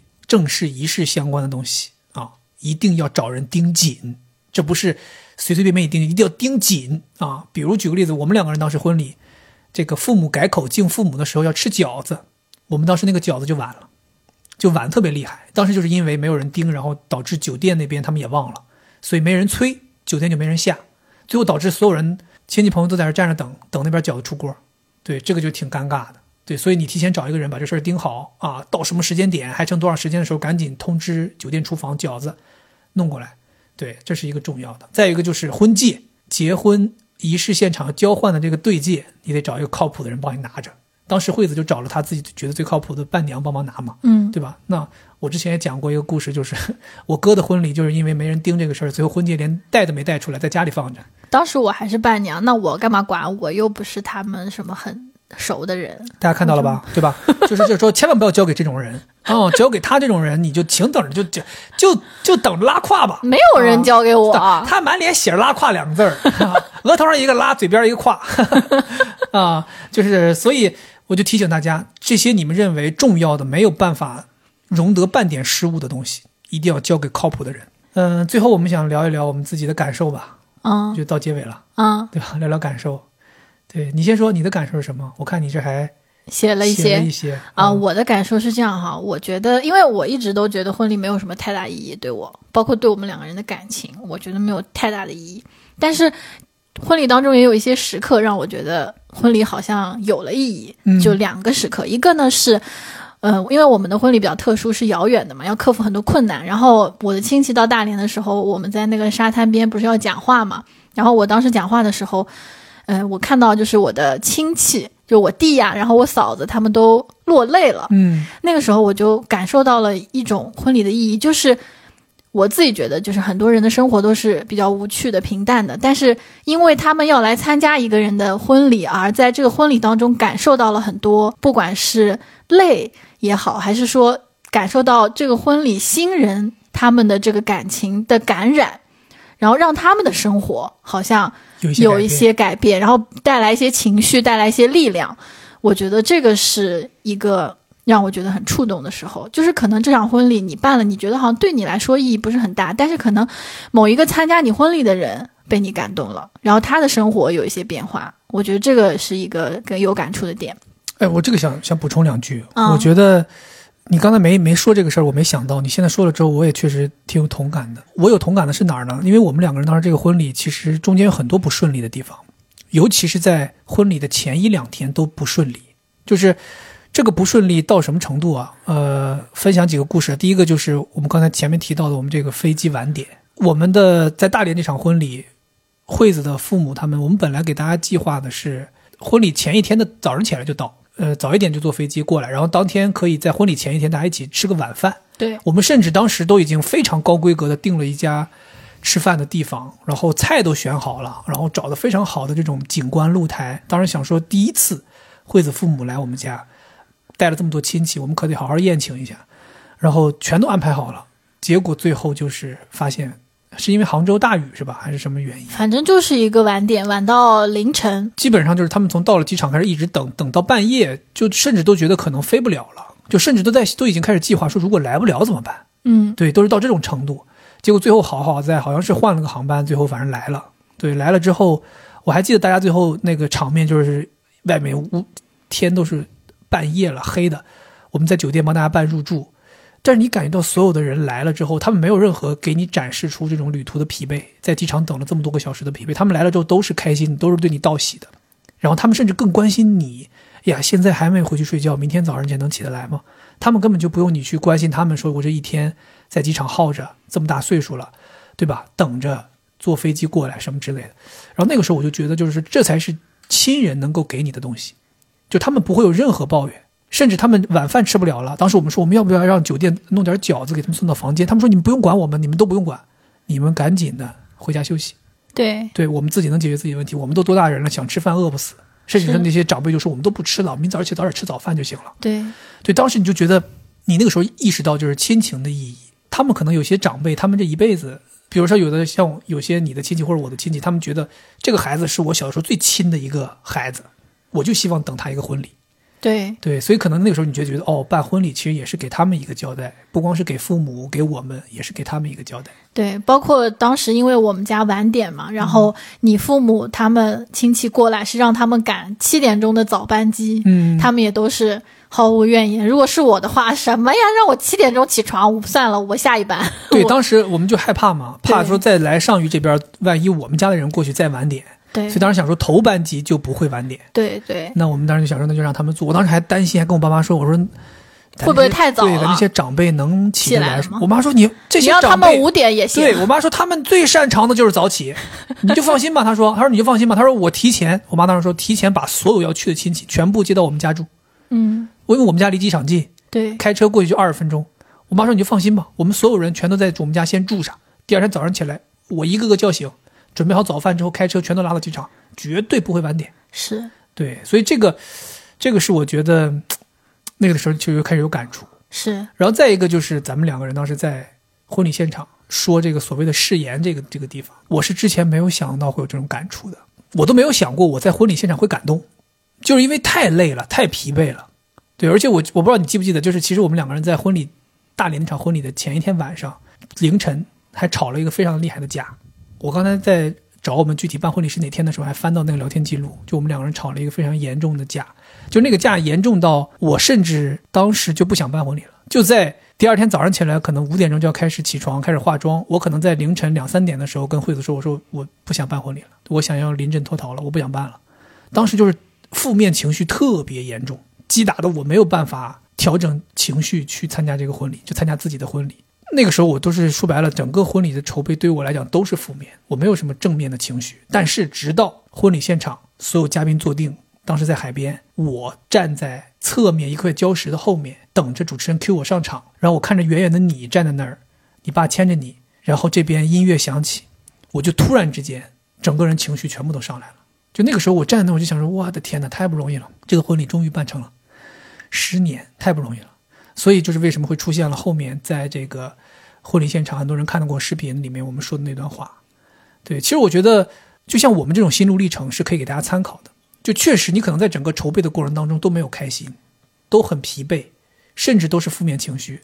但是我们作为过来的人，可以告诉你们，就是其实你们真正的底层的，当所有的这些筹备过程当中的辛酸和难受全部都被剥离之后，当仪式开始的时候，你们只剩下非常纯净的你们两个人的感情，十年的感情放在那里，然后你在那个时候去跟你心爱的人进行一场婚礼仪式的时候，其实你内心的感情是最真实的。所以当时我那种感动的情绪是最真实的，就我才意识到，OK，这才是我对这个人真实的情绪。其他所有的负面东西都是因为筹备婚礼这件事情筹备所带来的，并不是这个人给我带来的。对，所以为什么我后来才在那里面讲那些话？当然，这个我觉得也有点那个啊。你本来说咱俩说好了，说这个都不准备稿子，然后都是现场临临时发挥即兴的，结果你他妈的前一天晚上偷偷的写了稿子。我后来翻聊天记录才发现，你后来在早上起来我都开始化妆的时候，你跟我说你说我写了稿子，我当时想说我的天哪，这个人这个人也太鸡贼了。但是我觉得吧，嗯，在大连的这场我的稿子我其实没有特别精心的去写。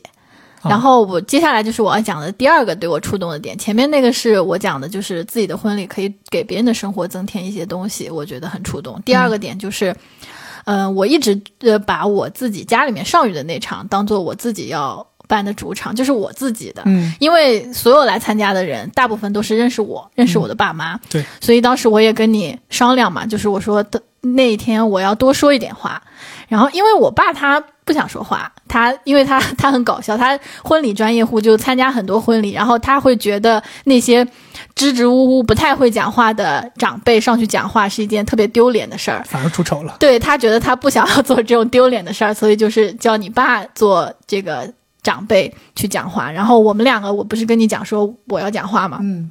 所以，在上虞是我主要讲了话，然后那个我是非常非常精心的准备的，因为我觉得这是我唯一一次可以在所有认识我的长辈，包括我的平平辈面前去讲我的心里话的一个过程，包括也是展现自己。然后后来我给你们秀一下子我的表达能力。后来，后来我那个同事说他特别搞笑，他跟我说，他说你都不知道，就是你在上面讲的时候，我看你爸那个。眼神啊，就是那种啊，我女儿真棒，就是这这种感觉。然后他告诉我的这件事情，对我来说就是感触，很有感触。我觉得你从小缺乏你爸认可吗？应该也不吧，不缺乏呀。但是我就觉得太长脸了，镇住了吧，老爸，把你镇住了吧。对他们肯定没想到，因为很少有新娘在婚礼上发言发很多的，嗯，很少。对，那那我就觉得这个事情让我自己很开心。不过确实很多人。包括我们家很多人也都在评价说，确实没想到你会，因为他们，尤其在我爸妈眼里，他们觉得你是一个特别安静的人，平常也不怎么说话，对，所以他们后来发现，我天哪，这儿媳妇是可以啊，这儿媳妇将来肯定得录播客呀。哦，然后接下来还要讲的事情是我的伴娘，伴娘，对我觉得伴娘非常非常重要，就绝对不能像你哥那样就找一个不认识，对，根本就不认识，因为。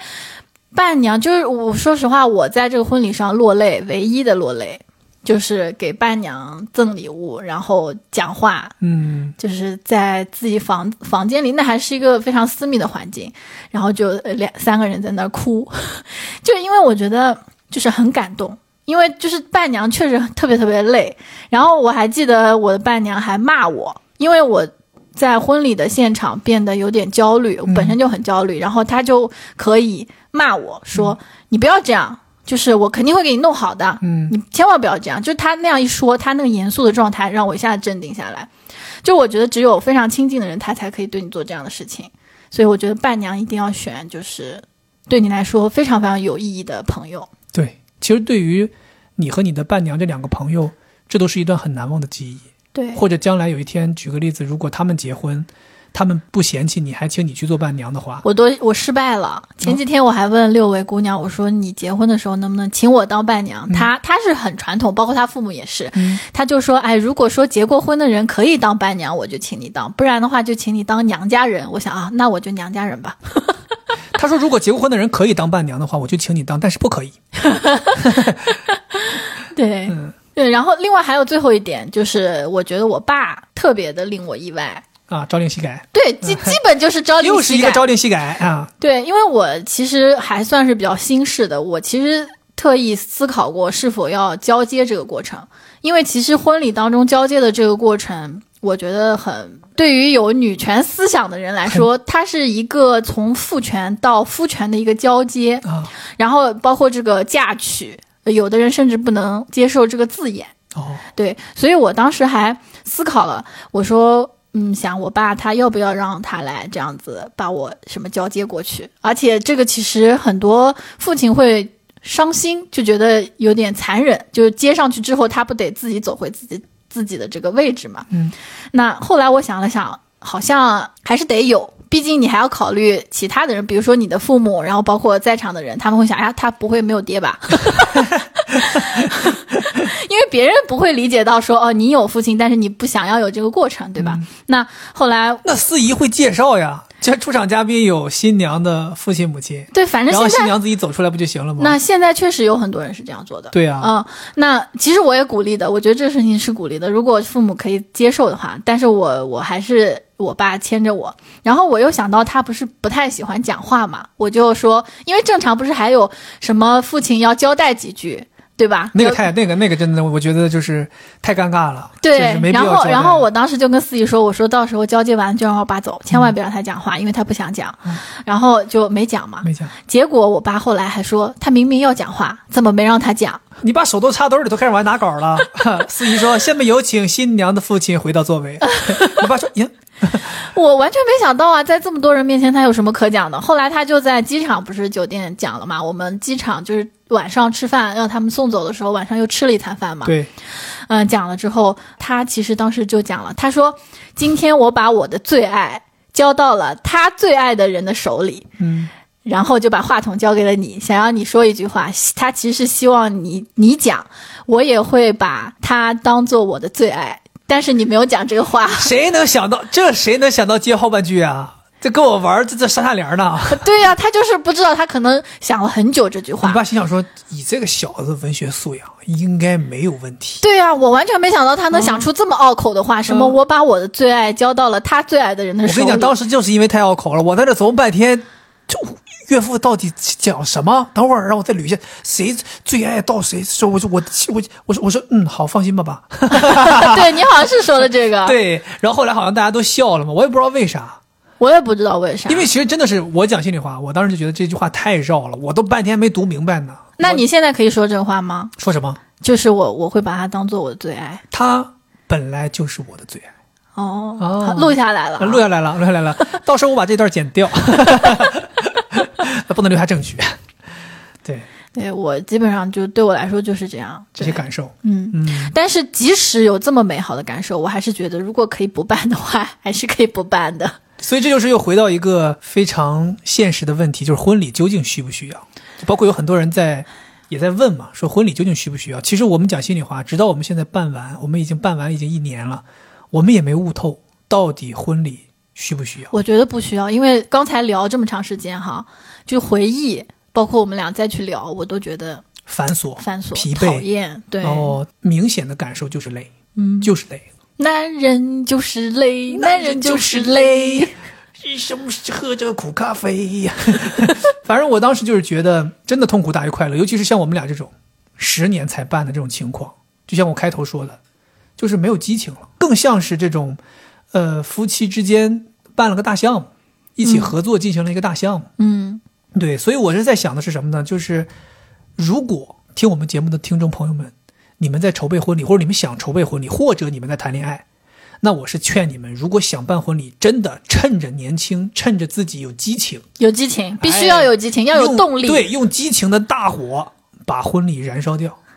但是呢，如果你们要是说像我们一样时间久了，那就真的要好好的衡量衡量到底要不要办了，对吧？我们这个前车之鉴摆在这儿，对，所以而且有你年轻的时候怎么说吧，事业可能也没那么忙，也有一些想休就可以休的假期，甚至有一些这种想 gap 就 gap 的这种，给自己空一年的这种勇气。那你可以借着这些时间把婚礼办了，好好筹备了，给自己留一段好的记忆，好的、愉快的记忆，对吧？嗯，我觉得这是我们可能深度体会下来的。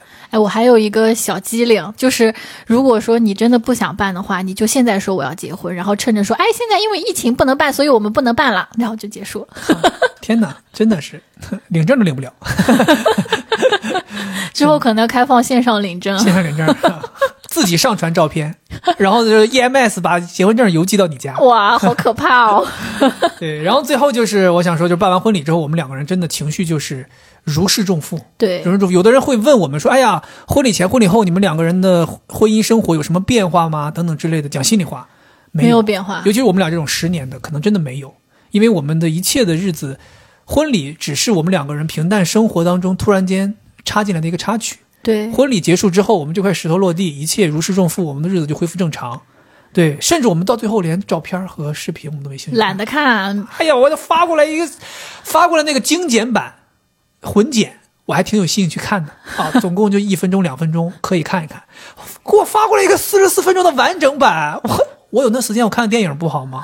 所以大家就是对于这个记录哈，照拍照和摄像也不需要找太好的，就普通的就可以了就别找太差的。啊。对，不能找太差的。然后他们一般都会有价位，什么总监什么乱七八糟，你就选那个中间的对对中间偏下的就可以了。其实那个所谓的总监也不是总监拍，他是什么总监领队，领两个小兵出来给你拍。啊，对对，总总监帮你监督一下。对，除非你超级有钱，你可以花几万块钱去请那种、呃非常有名的摄影师，不是？陈陈曼。不然的话，其他那些乱七八糟的差不多。嗯，是，嗯我觉得就是这样。好，好吧。对我们两个人啊，跟大家分享了这么多经验啊，但是其实讲心里话，你像我们现在，得亏有这么个场景，还可以跟你们分享经验，不然对于很多人来讲，积累的这些经验根本用不上第二次。我觉得就是办婚礼啊，实在是太累了。对，谈不上什么太累，就是你都不愿意去回忆。就刚才回忆这个，我都觉得很累，所以我就在想，婚礼这个事儿是不是就是为了巩固婚姻？就是你办完你觉得好累，你投入了那么多，那你后面再离婚不是亏了。太亏了吗？啊这个其实也很多人都这样讲，就是你婚礼要办的豪华，你要弄很多礼金什么，就是为了让这个对女生来说，为了让这个男的投入一些，这样他就不会轻易的抛弃你。沉没成本，对，就但我觉得这个没什么道理。我现在推荐大家不好吗？我推荐大家搞婚前协议，就这样的话，比什么婚礼的时候多花点钱，不是更实在吗？就是你把这个，呃，这个也是我朋友发我的，就是有一个人说的，就是你。现在一定要搞婚前协议，啊花三个月、半年的时间去讨论，非常非常细致。我觉得这个分享给大家非常好，就是比去在婚礼当中你去多要点钱，多让他投入，搞得最后不欢而散，搞了婚礼搞得很累，不如去做一个更好的婚前协议。行吧，就算是一个经验吧，不过也是太先锋了，我觉得哈。这个大家别怕啊，这之前有人说什么，哎呀，呃，这个我们还能不能顺利的结婚呢？就是都怕听了我们分享之后，觉得好像压力好大呀，或者说觉得，呃，意识到了婚礼筹备的残酷。我觉得大家别怕啊，然后我觉得最重要的就是你要站在对方的角度去思考，能妥协的尽量妥协。那肯定。对，不管对任何人来讲都是这个样子的，特别是如果你们是独生子女，就更不要计较了。但是如果说不是的话，女孩还是得给自己稍微搞一点，对吧？我觉得你这个怎么说吧，给自己搞钱这件事情，你可以单独出一期教程，给大家好好教一教，如何作为一个独立女性，如何给自己搞钱。这个我属于我们这两个属于典型的两头婚，你知道这个是一个新式的词吧？叫两头婚。嗯，就是男的办男的，女的办女的。哦。上海很多人本地人啊，都是在上海的，他们都是搞两头婚，是就是男的办一场，女的办一场，各付各的钱，就这样，大家就不用吵架了。其实也挺好嘛。对呀、我觉得就是一个新时代的婚礼模式，保不齐再过十年二十年，那个时候发现两头婚是一个常规操作，都没有一头婚。对，我觉得女孩就没有必要说，呃，我又是新式女性，就是在家里面我们家务要平分，什么都要平分。完了，你结婚的时候又什么全都得你来给我买，对吧？我觉得这个也不合适，对吧？对对，行吧，我们这个这一期内容给大家分享了这么多啊，关于前前后后讲到了婚礼筹备，讲到了我们的求婚的过程等等啊，希望能够对大家有一些帮助。希望现在此时此刻正在经历这些阶段的情侣们啊，